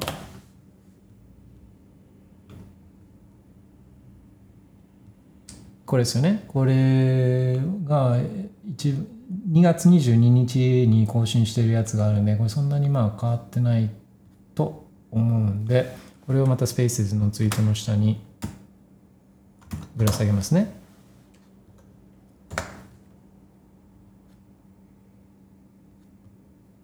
で、これを見ると、ああ、でも6万ドルぐらいいってんのか、今。あちょっとこれは更新したいけど、まあ、これが5万ドルぐらいだから、まあ、全然あり得るのが S1 とか S2 とかは全然あり得るからそうすると、まあ、5万ドル水準だと今あ見てるやつだと S1 が4万ドルぐらい。で S2 が3万ドル3万5千ドルぐらいですよね。で今それよりも1万ドルぐらい水準が上がっちゃってるから、まあ、そうすると3万5千円から4万5千円ぐらいのレンジってことですね。ただ全然十分統計的にあり得るっていう瞬間的にバーンと落ちることっていうのはあり得るっていう話なんですけどでもこれはだトレーダーだったらまあそういうのを気にするかもしれないけどだトレーディングしないじゃないですか。でレンディングしないじゃないですか。だからレバーかかってないじゃないですか。で FX とかもやってないじゃないですかとかってなると別に気にすることって全くないというか仮に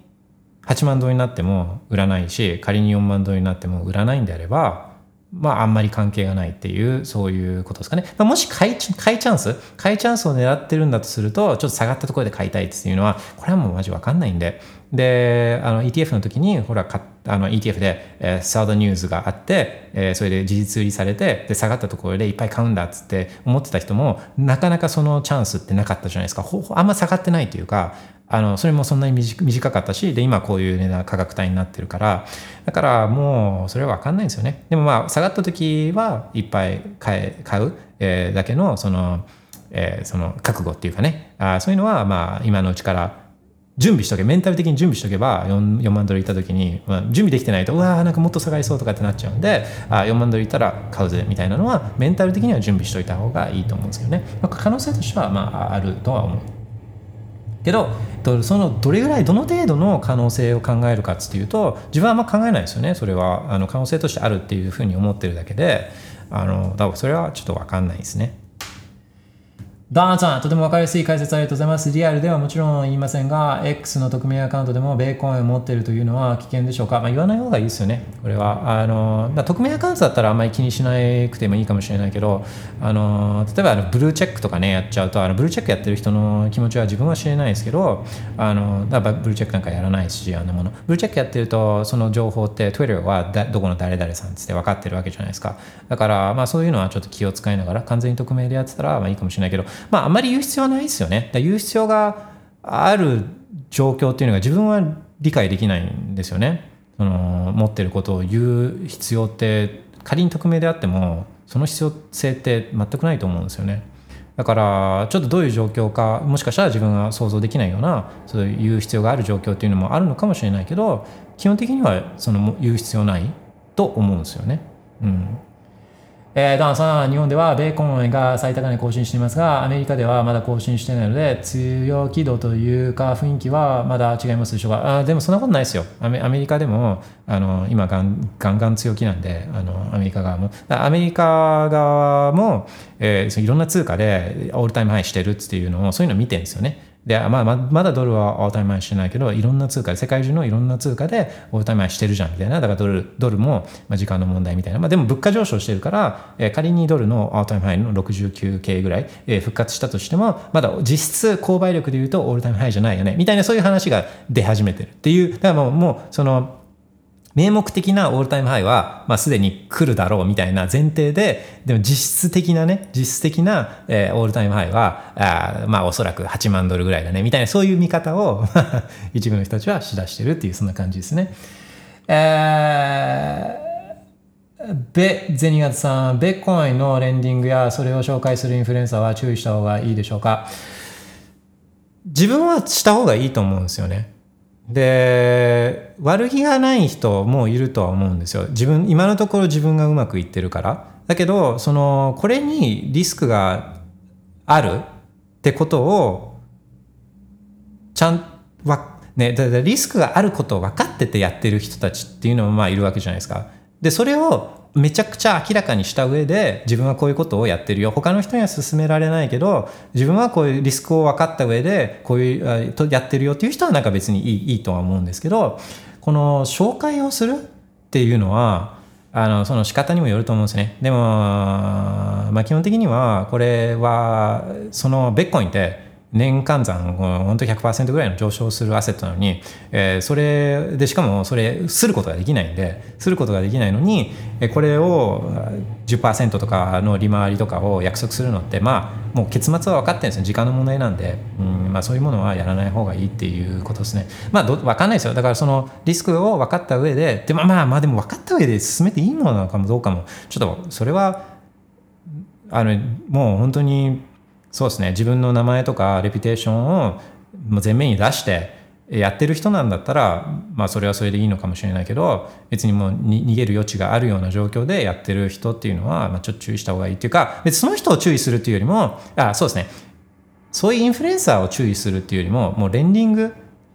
ベッコインをそのしょぼい金利のためにこのレンレンディングに出すような、まあ、そのことそういその行為自体に注意した方がいいってことですね。まあ、インフルエンサーの話はあの聞く聞いてる時点でちょっとそうですねあ意外と深い質問ですね。だからインフルエンサーの話をそもそも聞くなっていう話だと自分で決めろっていうことだと思うんですね。参考にするのはいいと思うんですけどね。でましてやそのレンディングみたいなリスクやばいベッコインのレンディングみたいなリスクやばいものをインフルエンサーの話をきっかけにやることはやるなっつっていうのはこれは自信持って言えますね。だからインフルエンサーの影響を受けてやるんじゃなくて自分はこのリスクを分かった上でこのリスクを取るんだってやるんだったら別にそれは自己責任だからいいと思うんですけどきっかけがインフルエンサーなんだったらなんだったらナをやめた方がいいっていうそんな感じですね。OK、えー、ではしげるみおさんお待たせいたしましたえっ、ー、とちょっとお待ちくださいね。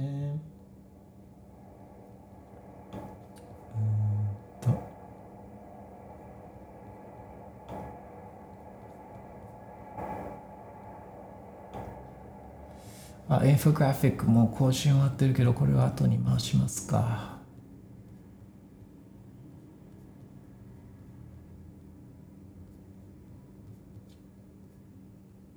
OK。そしたら、I'll be back in one minute なので、ちょっとお待ちくださいね。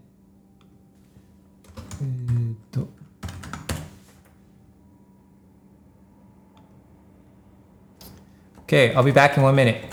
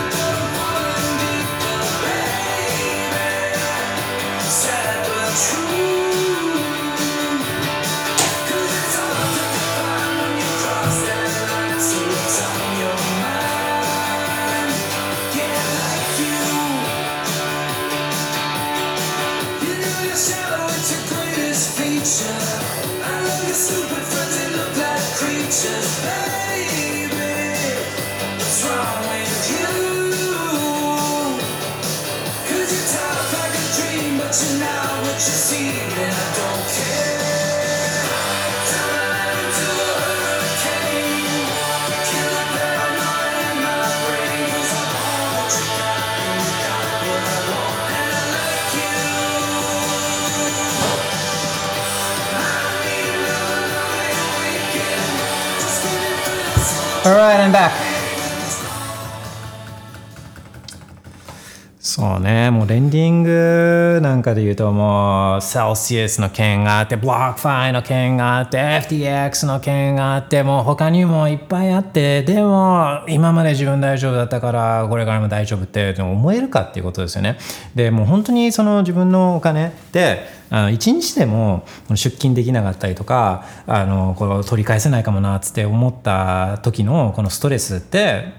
まあ一回経験した人はもう二度とやらないって思うと思うんですよねそんなの。でまあ、運よく BlockFi とかも、あの帰ってきた人と帰ってこな帰ギリギリ帰ってきた人と帰ってこなかった人たちがいるんですよ入れてるアカウントとかによってでその帰ってきた人たちああよかったセーフとかギリギリ持ってきたっていう人の話は聞くけどその帰ってこなかった人たちのこのもうその裏側にはいるわけですよね。でっていうのがあるのにえでもそのじゃあ今そのレンディングどどこのことを言ってるの全く興味もないから今誰がどどんな条件でレンディングやってるのかすら知らないですけどそのその人たちってその FTX とか Celsius とか BlockFi とかよりなんかこうインサイダー情報持ってんの？その人たちって。とか？ななんでその人たちは超過収益を上げられるの？って。なんなんでその人たちは FTX、Celsius、BlockFi はダメで、この人たちは大丈夫なの？っていう時に、まあ、ほとんどの場合って理由ないはずなんですよね。うん。まあ、そういうもんですね。そういうもの。OK、えー、ではあ、お待たせいたしました。あしげみなさん、お呼びしたいと思いますので、えー今から Add a Speaker しますので、ご都合が良いタイミングでスピークアップお願いいたします。あ、もしもし。こんにちは。こんにちは、お世話になっております。お世話になっております。えっと、今日はあのちょっとあの仮想通貨メディアについてはい。あのぐ愚痴も混じりそうなんですけど、ちょっと OK ですよ。ぐちぐちに行きましょう、ぐちぐちに。いいですかね。えっ、と、えっ、と、じゃあ、あの。仮想通貨のアフィリエイト記事っていうのはあの海外にもあるのかなっていうのをちょっとずっと前から思ってるんですけどあのなんていうんですか。何かのアルトコインを調べた時に特定の取引所をおすすめおすすめするみたいなそういう文化はあの日本だけなんですかね。いや、まあ、でアフアフィリエイト記事は世界共通にあるんで、あのーまあ、海外のもあると思うんですけど、ままあ、まずちょっと自分、あの、その、あの、仮想通貨メディアみたいなのって日本も海外も含めて、まあ、ほぼ見たことないんですよ。はい、ほぼ見ない。見見るとむしろマイナスだと思ってるんでだから見見ないんですよね。ででも例えばあれコインデスクとか？コインデスクって海外ですよねコインデスク。とか、あーそういうのもあると思いますし、まあ、いろんないろんなそういったメディアブログ記事とかっていうのは海外もあるんで基本的な構造は一緒だと思うんですよ。うん、でえこれは事実として自分分かってるのは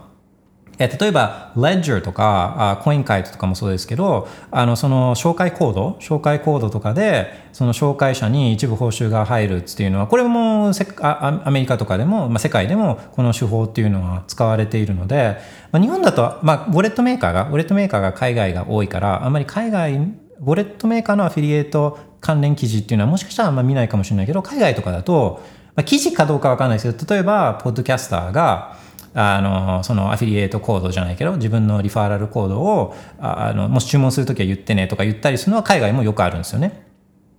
とか、えーあとはまあまあそそれ以外にも BlockFi とかもそうだし Celsius とかもそうだし、まあ、マイニング会社とかもそうだし、まあ、そういうののそう今言ったような referral code、えー的なものをこうインフルエンサーインフルエンサーがばらまくっていうのはこれは海外でもあるんですよ。うん、で、あもういっぱい、あそれもそう考えるといっぱいありますね。例えば、あのトレーディング、あの取引所とか、 OKCoin、バイナンスとか、そういうのも紹介コードあるし、で、なので、いそういうのはいっぱいあります。あーそうなんですね。うん、ちょっと日本みたいな、ああいう、いや、でもあるんだとは思いますね。日本だけが特殊ってわけじゃないから、まあ、SEO 対策して、上に来るようにして、で、自分がアフィリエイトリンク持ってる取引所に流す、あみたいなのは、それは、うん、あ絶対あるはずですね、海外も。うんなるほど。あのよくあるのがそのそのあのアルトコインの話ってちょっとあれなんですけどあのその取引所にはあの置いてないアルトコインなのにあのわざわざ進めるみたいなのが結構あるんですよね。あ、あ、でもあれじゃないですか。あの、だからこの、このシェッコインはこの取引所にはないけど、まずそこでイーテリアムを買って、で、でイーテリアムでユニスワップで、みたいなとか、なんか、そういうやつですかね。ちょっととりあえず絡めさせるみたいなね。そうそうそうあのここで解説口座開いてここから海外で買いなみたいなそういう日本で他のとこだったら売ってるよみたいなことも結構あるのでそうですね。そうですね。まあ、今、なんか自分なんかもそうなんですけど、まあ多くの人は今までこう、ダクダクコーしてたか、ググってたりとかしてた。まずはググってとかってやってたのを、まあいつからか、あの、そう、ググら、ググらずに Twitter に行くとか、Twitter でまず検索するとかっていうのもあったけど、今はもうその Twitter で検索とかじゃなくて、まず一回、あ ChatGPT に聞くとか、なんかそういうもうだってほほとんどがスポンサードアーティコっていうかそういうアフィリエイト記事じゃないですか。とりあえず出てくるやつっていうのが、そうだからそういうふうに今まあ変わってきてたりもするんであのねなんかまあでもそれ海外も一緒っすね。海外も検索したらアフィリエイト記事が上に出てくる状況っていうのは変わんないっすねこれは。ああやっぱりそうなんでうすね、んこれは変わんないっすねなるほど。あとあのちょっと違うんですけどあのえっとある方がツイッターでおっしゃってたのがえっとビットコイン手数料でググるとあの日本だと取引所手数料の比較が出てきてしまってあの、ビットコインのオンチェーン手数料の情報が出てあっていうことをおっしゃってた方がいてーやっぱりそういうような違いがあるのかなっていうのはちょっと思ったんですよね。そうですね。まあ、例えばじゃあ、ベッコン送金手数料とか、あの、ベッコン、あ、手数料というのもフィーとか、ビットコイン、カタカナでビットコイン、トラントランザクションフィーとかだったら、TXN フィーとか、なんかそういう検索の仕方だと、もしかしたら、そういった送金の手数料になるかもしれないから、まあまあ、しょうがないですよね。あの、手数料っていう言葉は、いろんな、いろんな形で使えちゃうんで、うんん。私がすごい気になってるのはあの仮想通貨ウォレットで調べると、はいあ。のもう取引所をおすすめする記事が多いんですよ。うーんあのハードウェアウォレットのことじゃなくて、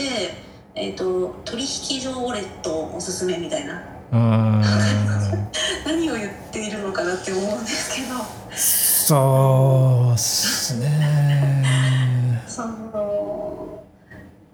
なそれああ私の感覚ではえって思うんですよあのウォレットおすすめで調べて取引所がずらって並ぶのおかしいような気がするんですけどうん、そうですね。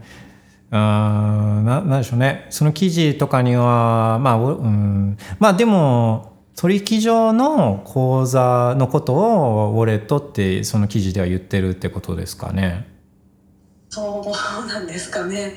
うんまあちょっと思ったのはそのじゃあウォレットへの出金をするみたいなのが一つ文章であると、まあ、そこを拾って取引所の話とか前半にやって最後の方に自分のウォレットへの出金の話が出てきたりもするのかなとか。あとあとまあじゃあ取引所のその残高をこう管理する画面のことってまあ取引所がそれをウォレットっていうのはミスリーディングだとは思うんですけどあのそれ口座ウォレットっていうか自分のウォレットっていうかあの株だったら多分ポートフォリオ画面とかだと思うんですけどうんなんかこ口座管理？口座？口座をうんなんかまあ取引所がミスリーディングな言葉を使ってるかもしれないけどじゃあそれを何何て呼ぶんだろうみたいなのはちょっと思ったりはするんですよね。うんすあのあのさっき調べてちょっと嫌だなって思ったのがあのビットコインウォレットでググったんです。はいえっと、ビットコインウォレットおすすめでググったらコールドカードが全然出てこないんですよ。あーまあそれはコールドカードがやっぱりちょっとレアだからっていうのはあると思うんですよね。あのただただあのそもそもそもそもレッチャートレーダーもそんなに出てこないんですけどあらあららららら。あそのう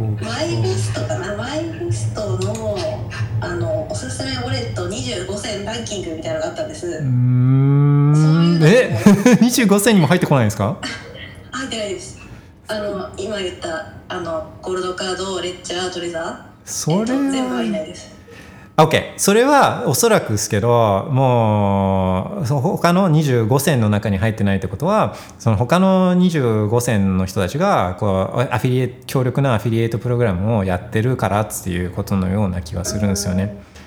一応これアプリだけなのかもしれないんですけどちょっとパッと見た感あじでもなんか世の中間違ってるよなってすごい思うんですよね。ごめんなさい愚痴愚痴で。いやでもそういう少なくとも少なくとも78年7年8年ぐらい前とかはあのウォレットで検索すると多分レッジャーとか出てきてたと思うんですよね。そうなんですか、うん、当時はやっぱそのそういうのしかなかったんで、あのまあ他にもあったんですけど他にもあったんですけど、まあ、ハードウェアウォレットだったらやっぱレジャーとかトレジャーだったんで。だから、まあ、もしかしたら日本のマーケットがそまあでもそんなこともないです。日本のマーケット結構熱いって言ってたんでうー。んなんすかね。まあ、コールドカードが出てこないのは分かるんですよ。外外国人もコールドカードは知らない人いっぱいいるんで、まあベッコインじゃないとコールドカードは知らないんで、あベベッコインオンリーね。ベッコインオン、ベッコイン持ってるけど、イーテリアムもソラーナも持ってる、俺ククリプトカレンシー大好きだぜ、的な人はコールドカード知らないんですよ。うん、でこの人たちはベッコインもイーテリアムもソラーナとかも管理できるウォレットを探すんで、まあ、そうするとレッジャーとかトレジャーとかっていう感じになるんですよね。うん、だから今回は分かるんですけどレッジャーとかが出てこないのはちょっとびっくりですね。うん。そうですよね。あのあ入ってるところもあるんですけどないところも結構うーんっていう感じですうね、ん。まあアフィアフィリエイトなのかな？アフィリエイト報酬が少ないのかなって気がするんですけどね。うん。うん。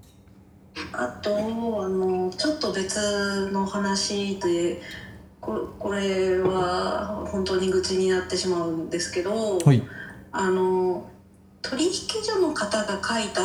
本を私一冊だけちょっとお試しで古本で買ってみたことがある買ったんですよ。はいあの結構後悔して あの一般の人が手に取りそうなのを選んだんですね。はいあの有名な取引所の方で,、はいあのでタイトルにビットコインって入ってる本にしたんですね。はいそしたらもうなんかもうアルトコインを買わせたいんだろうなっていう記述がすごく多くてでもこれはそういうものなんですかね。まあ取引所の人もいろいろいると思うんですけど、まあ、取引所の人の本っていうのはもうこれはもともとちょっとその取引所の人たちっていうのはビビジネスがまず頭にあるからあのその人たちの言ってることを真にうそもそも受けられないんですよね。うんうんうん、だベッコインだとかはどうでもよくて、まあ、ベッコイン含めていろんなものをあのシェッコインも含めて売り買いしてくれる人たちが、まあ、お客さんなんでだからあのそこは、そまあ、そういう人たちじゃないですか取引所にいる人たちというのは。はい、うんだからそうもともとちょっとバイアスはかかっちゃってるとは思うんですよね。でまあ取引所でも働いてる人たちはいろんな人がいるから一概には言えないんですけど基本的にはそういうスタンスうですよね。うんだから、まあ、あとそのいつ書かれた本かっていうのも結構あったりしてでそうですね。だちょっと前とかだとするとまだやっぱりそのブロックチェーンみたいなのに夢を抱いてた人たちが多い時代だったんで、まあ、今となってみるとブロックチェーンとかって結局高くて、えー扱いにくいデータベースだからあこんなもんほとんどのことに関しては普通のデータベースがいいよねっていうのがもう常識になりつつあるんですけどまだうんそうですねだあベッコインすげえでもベッコインのここの部分だけ切り出したらこんなことできんじゃねみたいなのに結構まあ夢をみんな持ってたあタイミングとかに書かれた本とかだと、まあ、このコインはこういうプロジェクト使えてみたいなとかっていうそういうちょっと前のみになっちゃう気持ちもまああったりするんですよね。うん、だそれが今書かれてる今最先端にいる人が多分おそらく書く本だとするとあベコンいてもう本当にそのお金っていうかあのいろんな人たちがいろんな人たちが今までベコンに対して疑い疑いの目で見てた人たちもあのもう認めざるを得ないような状況までベコインつってきててで例えばこういう国で法定通貨で使われるようになってたりとか、まあ、こういう国ので迫害を中央銀行とか国の迫害を受けてる人たちがあ自由とか財産を守るために使われてるようになってたりとかあとそのエネルギー問題にこういう形で貢献してるようになっていてみたいなそういう切り口で今だったら書くと思うんですよね。でもシェッコインって何も書くことが今ないんですよ。もう NFT で詐欺がいっぱい起きました。とか なんかあの DeFi で結局全然ディーセントライズじゃないファイナンスでいろんな人がお金をなくしました。とか あのもう ICO その当時書かれ2017年とかに書かれた本だったらいろんなプロジェクトが世界から資金調達をしてこんな夢を叶えますみたいなのも全部失敗しました。とかなんかそういうことしか書けないんであのそれこそもう今はベコインとそれ以外の柴犬コインとか 同時スーパーウルトラシェットコインとかあそんなんがありますみたいなそんなそんなことを書いちゃうような人って、ま、全く誰にもまともにこう取り扱ってもらえないじゃないですかそんな、うん、だからまたその書かれた時代っていうのも結構あのあるのかなという気はするんですけどね。今ってそう考えると本当にシェッコインを題材にした本って何も書くことないんですよ。全部失敗してるから。あでもこの前あこれこれあのあある取引所の記事であの結構ちゃんとした方が書いて入ってる記事だったんですけど、はい、そのある犬コインをあの見た目が可愛いから買ってみようみたいなそういうノリの記事があってああそう。あの本当数か月前ですねまだ。でねじゃないですか。このなんとか秋田犬芝シェコインコインみたいな可愛いアイコンが可愛いからっつっていうのってそんな本そんな本書いてももう、ま、その人のことをまともに取り扱う人ってもういなくなっちゃうんで。うん、だ値段が上がることは、まあ、それは証明済みなんですよね。芝犬コインとかもめちゃくちゃあの値段が瞬間風速的に上がったりするのはこれはまあ同時コインも含めて。それは事実なんですけどだからといってそれについてこうまともな議論をするまあジョークなんですよ。ああいうものは冗談なんで悪い冗談なんで。あのそれ以上のものにしようとした時点でそういう人たちはまともに取り扱われないっていうそんな感じですよね。うん。なんかもうもうちょっとこうまっとうなあのうん正しい正しいって言うとあれですけど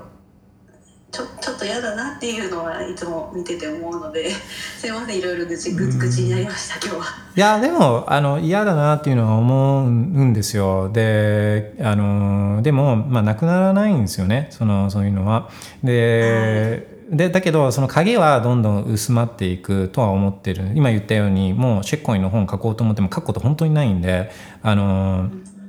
っていうぐらいあのもう失敗しまくってるんでシェッコインって何もうまくいってないんで。でそうなってくるとなくなりはしないんですけどその重要性っていうかみんなの関心度っていうのは、まあ、相対的に下がっていくと思うんですね。だから、うん、まあそうそういうシェコインはシェコインだっていうのを言いつつ、まあ、そういうものに時間をかけてもしょうがないんであベコインが世の中を少しお金を良くすることで世の中少しでも良くなってと思ってこれがすごい発明なんだと思ったら、まあ、それのいいところを広めていったりとかあのそのその勉強をよりしていくっていう方が時間の自分の時間の使い方として自分はいいなと思ったんですよね。だから、うん、もうもう別に見なくても見見なくていいんじゃないかなっていうのは自分は思ったりはするんですけどね。うん、そうですね私もそう思います。うん、ただあまあいいところっていうとあの、まあ、そういうの失敗してるのを見ればあベコインにそういうのがなくてよかったねっていうのはああっちで失敗してるからそれがベコインに、えー、来た、まあ、来ないっていうあっち側でやってくれてるから散々そういう失敗はもう向こう側でやってくれてるからそれがベコンはその影響をあんまり今まで受けてこなかったっていう面もあったりするんでまあもうしょうもないことやるんだったらそっちでやってねみたいなのが住み分けができてること自体はもしかしたらあ一ついいいい面かもしれないですよね。あ変な投機熱が向こうに行ってくれている、う んまあととか、まあ、向こう実験もあるんですよ。やっぱやっぱりエアドロップとかしても長期的にはこれって何の効果もないよねとか、まあ、普通に考えればそうなんですけどそういうのを実際に試してる人たちがいるからあこれ効果ないよねっていうのが分かったりするんですよね。まあブリッジってやっぱ危険だよねっていうのを他の人たちが散々事故を起こしてるからあやっぱり危険な理理屈上危険っていうのは分かってても実際にそれをやってえ危険だよ危険だよっつってももうやってみなきゃ分かんないじゃん。っつってやって失敗してあやっぱ危険だったねっていう。じゃあブリッジは気をつけようね。とかあのーそうそうあのーまあえー例えば Ethereum とかだとこうシャーディングでとかつって並列処理をしてブロックチェーンをめちゃくちゃスケールさせてみたいなのとか Ethereum の人たち言ってたんですけど、まあ、完全に今もうそれ捨ててるんですよね。まあまあ、だってうまくいや捨て、まあ、完全には捨ててないかもしれないですけど今はもう全然違うアプローチ。その Zero Knowledge えーとロ oh 知 shit 識証明がの、えっ、と、あの、ロールアップスね。そう、ZK ロールアップスって、あの、いうのに、今完全に振ってるし、だあ、車輪どこ行ったのみたいな。あの、まあ、そういう無理な、まあ、無理、無理、無理じゃないかもしれないけど、相当やるのが難しいっていうか、非現実的。で、それをできるっていうんだったら、できることを証明してからじゃないと、こんな人類のための世界中が使うようなあ人のお金を預かるようなプロジェクトで、まあ、できるかどうかも分かんないことをできるっつって言って無理やりやられたらたまったもんじゃないじゃないですかそれで何かみんなのベッコインに影響があったらあのみんなベッコインのブロックチェーンに何か影響があったらそんなことやってほしくないんですよねベッコインだと。いやそういういやでもできる絶対これでこうシャーリンみたいに並列処理してこのもう超スケーリングしてとかできるっつって言うんだったらあじゃあそっちでちょっとあのそれはもうそっちでやってくださいねみたいなね。あのとか、まあ、本当そういうこともあるとは思うんですよね。で実際は Ethereum でベッコインでこんなこともできるこんなこともやったらベッコインすごいめちゃくちゃ面白いじゃんとかっつって言った人たちがベッコインでできなかったからあ Ethereum をややり始めたっていう意味でこのそういう人たちがいろいろまあそれってうまくいかないよきっととかっていう話を無視してやるんだったらそっち側でややればその結局やっぱ無理だったねみたいなのが分かるんで実際にビベッコインで実験するのは嫌なんですようまくいかなかった場合に。だけど、うん、他のところでやってあ結局うまくいかないねっていうのが分かればあのベッコインでそれを試す人たちっていうのもいなくなるんであの、まあ、それはいいかなっていうのは思うんですよね。あの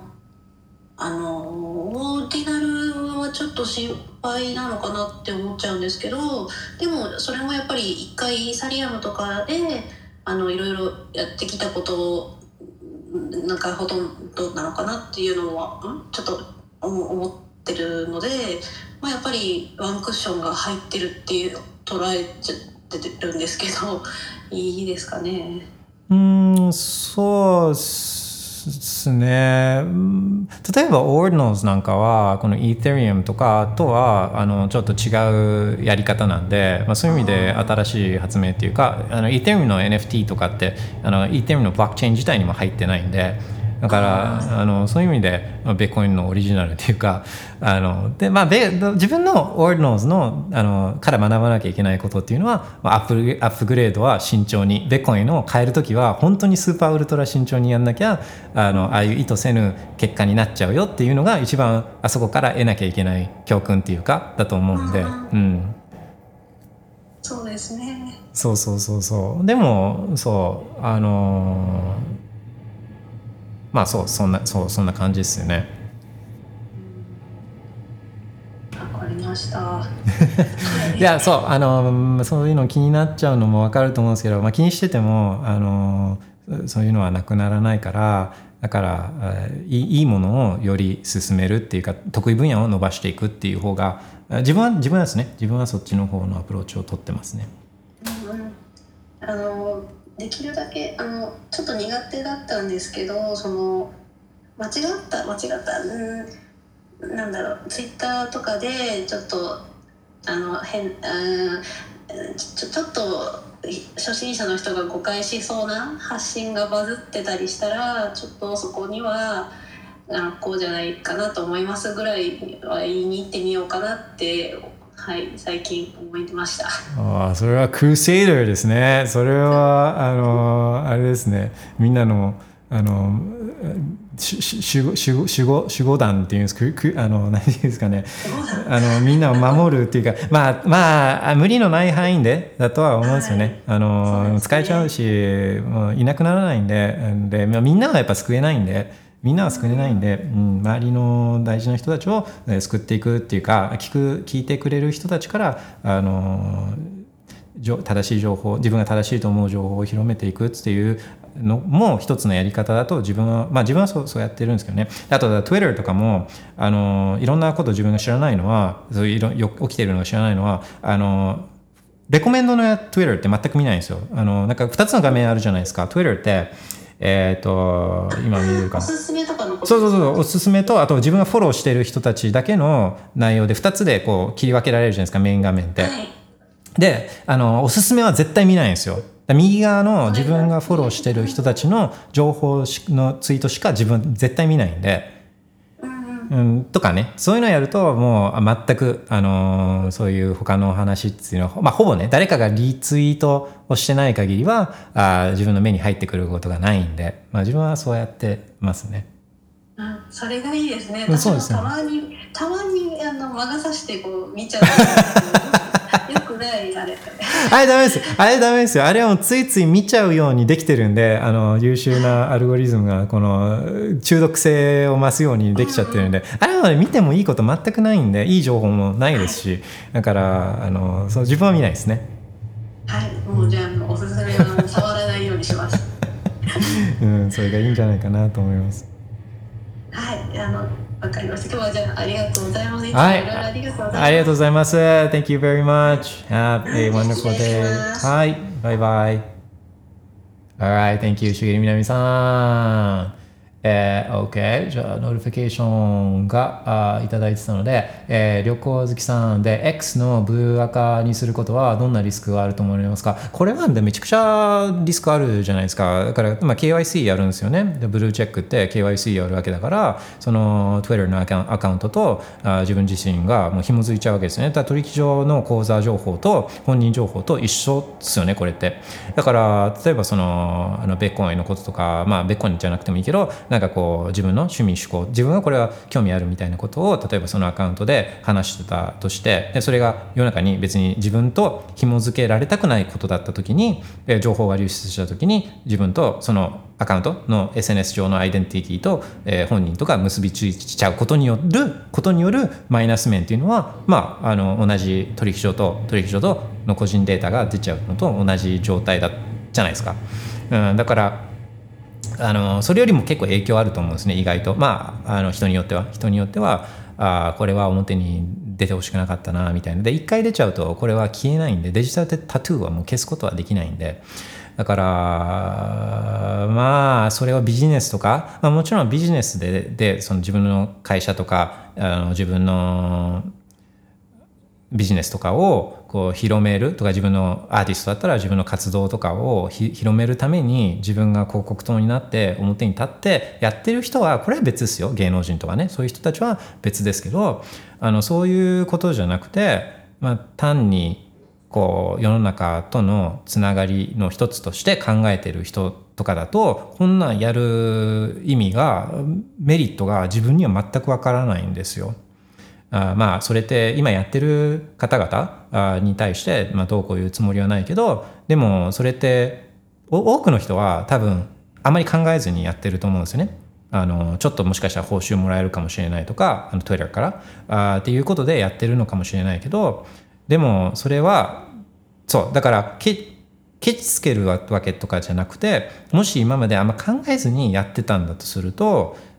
こういうリスクもあるよっていうのはまあ、あんまりそうそういうのは知っといた方がいいんじゃないかなっていうふうには、まあ、思ったりするんですよね。うんまあ、あのその程度ですね、まあ、それは自由っていうかあのそれぞれ自由だと思うんで、えー、好きにやるのがいいと思うんですけどやる理由がないことはややる必要はないと自分は思うんですよね。で取りで何かあった時にもう取り返しつかないんでインターネット上のことは。うん、だからで、まあそまあそんな感じですかね。OK! 下したら、今日はこんなところでしょうか。ああ、そうそう、そういえば、インフォグラフィックの更新ができてるんで、そう、今年だけを見ると日経って17%の上昇なんですね。で、去年はどれぐらいだったかというと、あこれはすぐはわからないんですけど、えちょっとみみんなと、みんなに共有したかったのはこれなんですよね。これっていうのは、これっていうのは、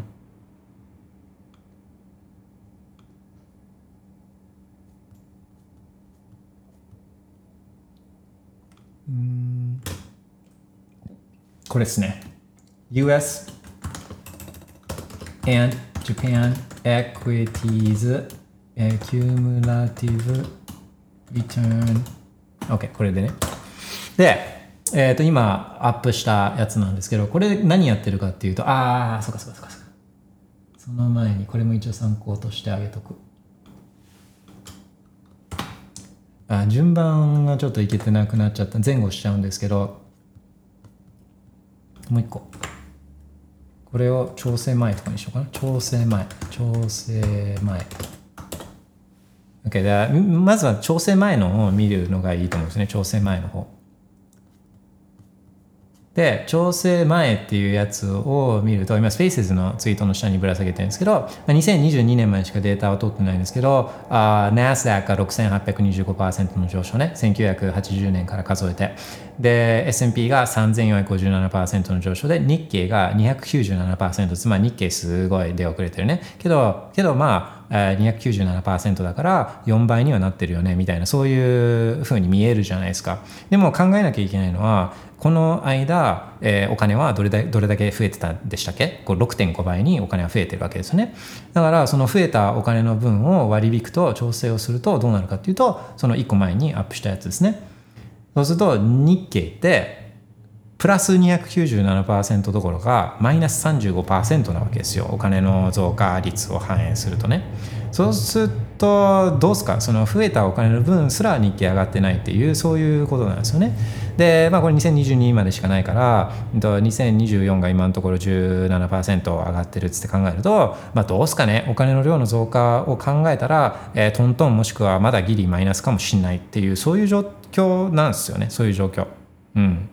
だから、まあ、だからすごいミスリーディングだと思うんですよ。WBS とかも、ああいう日経新聞とかも、あ日本、日本、日経、オータイムハイとかっつって、バブル以来最高値とかって言うけど、もう本当一行それに、ただ同じ期間を通じて貨幣供給量は倍になってるんで、えー、あ6倍6.5倍になってるんで、えー、それを反映した場合の、えー、リターンはまだマイナスですけどね。みたいなんて別に付け加えて10秒もかかんないじゃないですかとかね。まあそうてかまあこのインフォグラフィックを出せよっつって、えー、そそっち側で作って、えー、ちゃんと出そうよっていうのはまあ思ったりはするんですよね。すごいミスリーディングっていうかね、うん、っていうふうには思いますね。OK! OK! じゃあ今日もいろんな話ができてめちゃくちゃ楽しかったんですけど皆さんも楽しんでいただけましたでしょうか Alright everybody! Uh, have a wonderful Sunday afternoon! Bye Bitcoin! Bye bye! Talk to you guys again next week.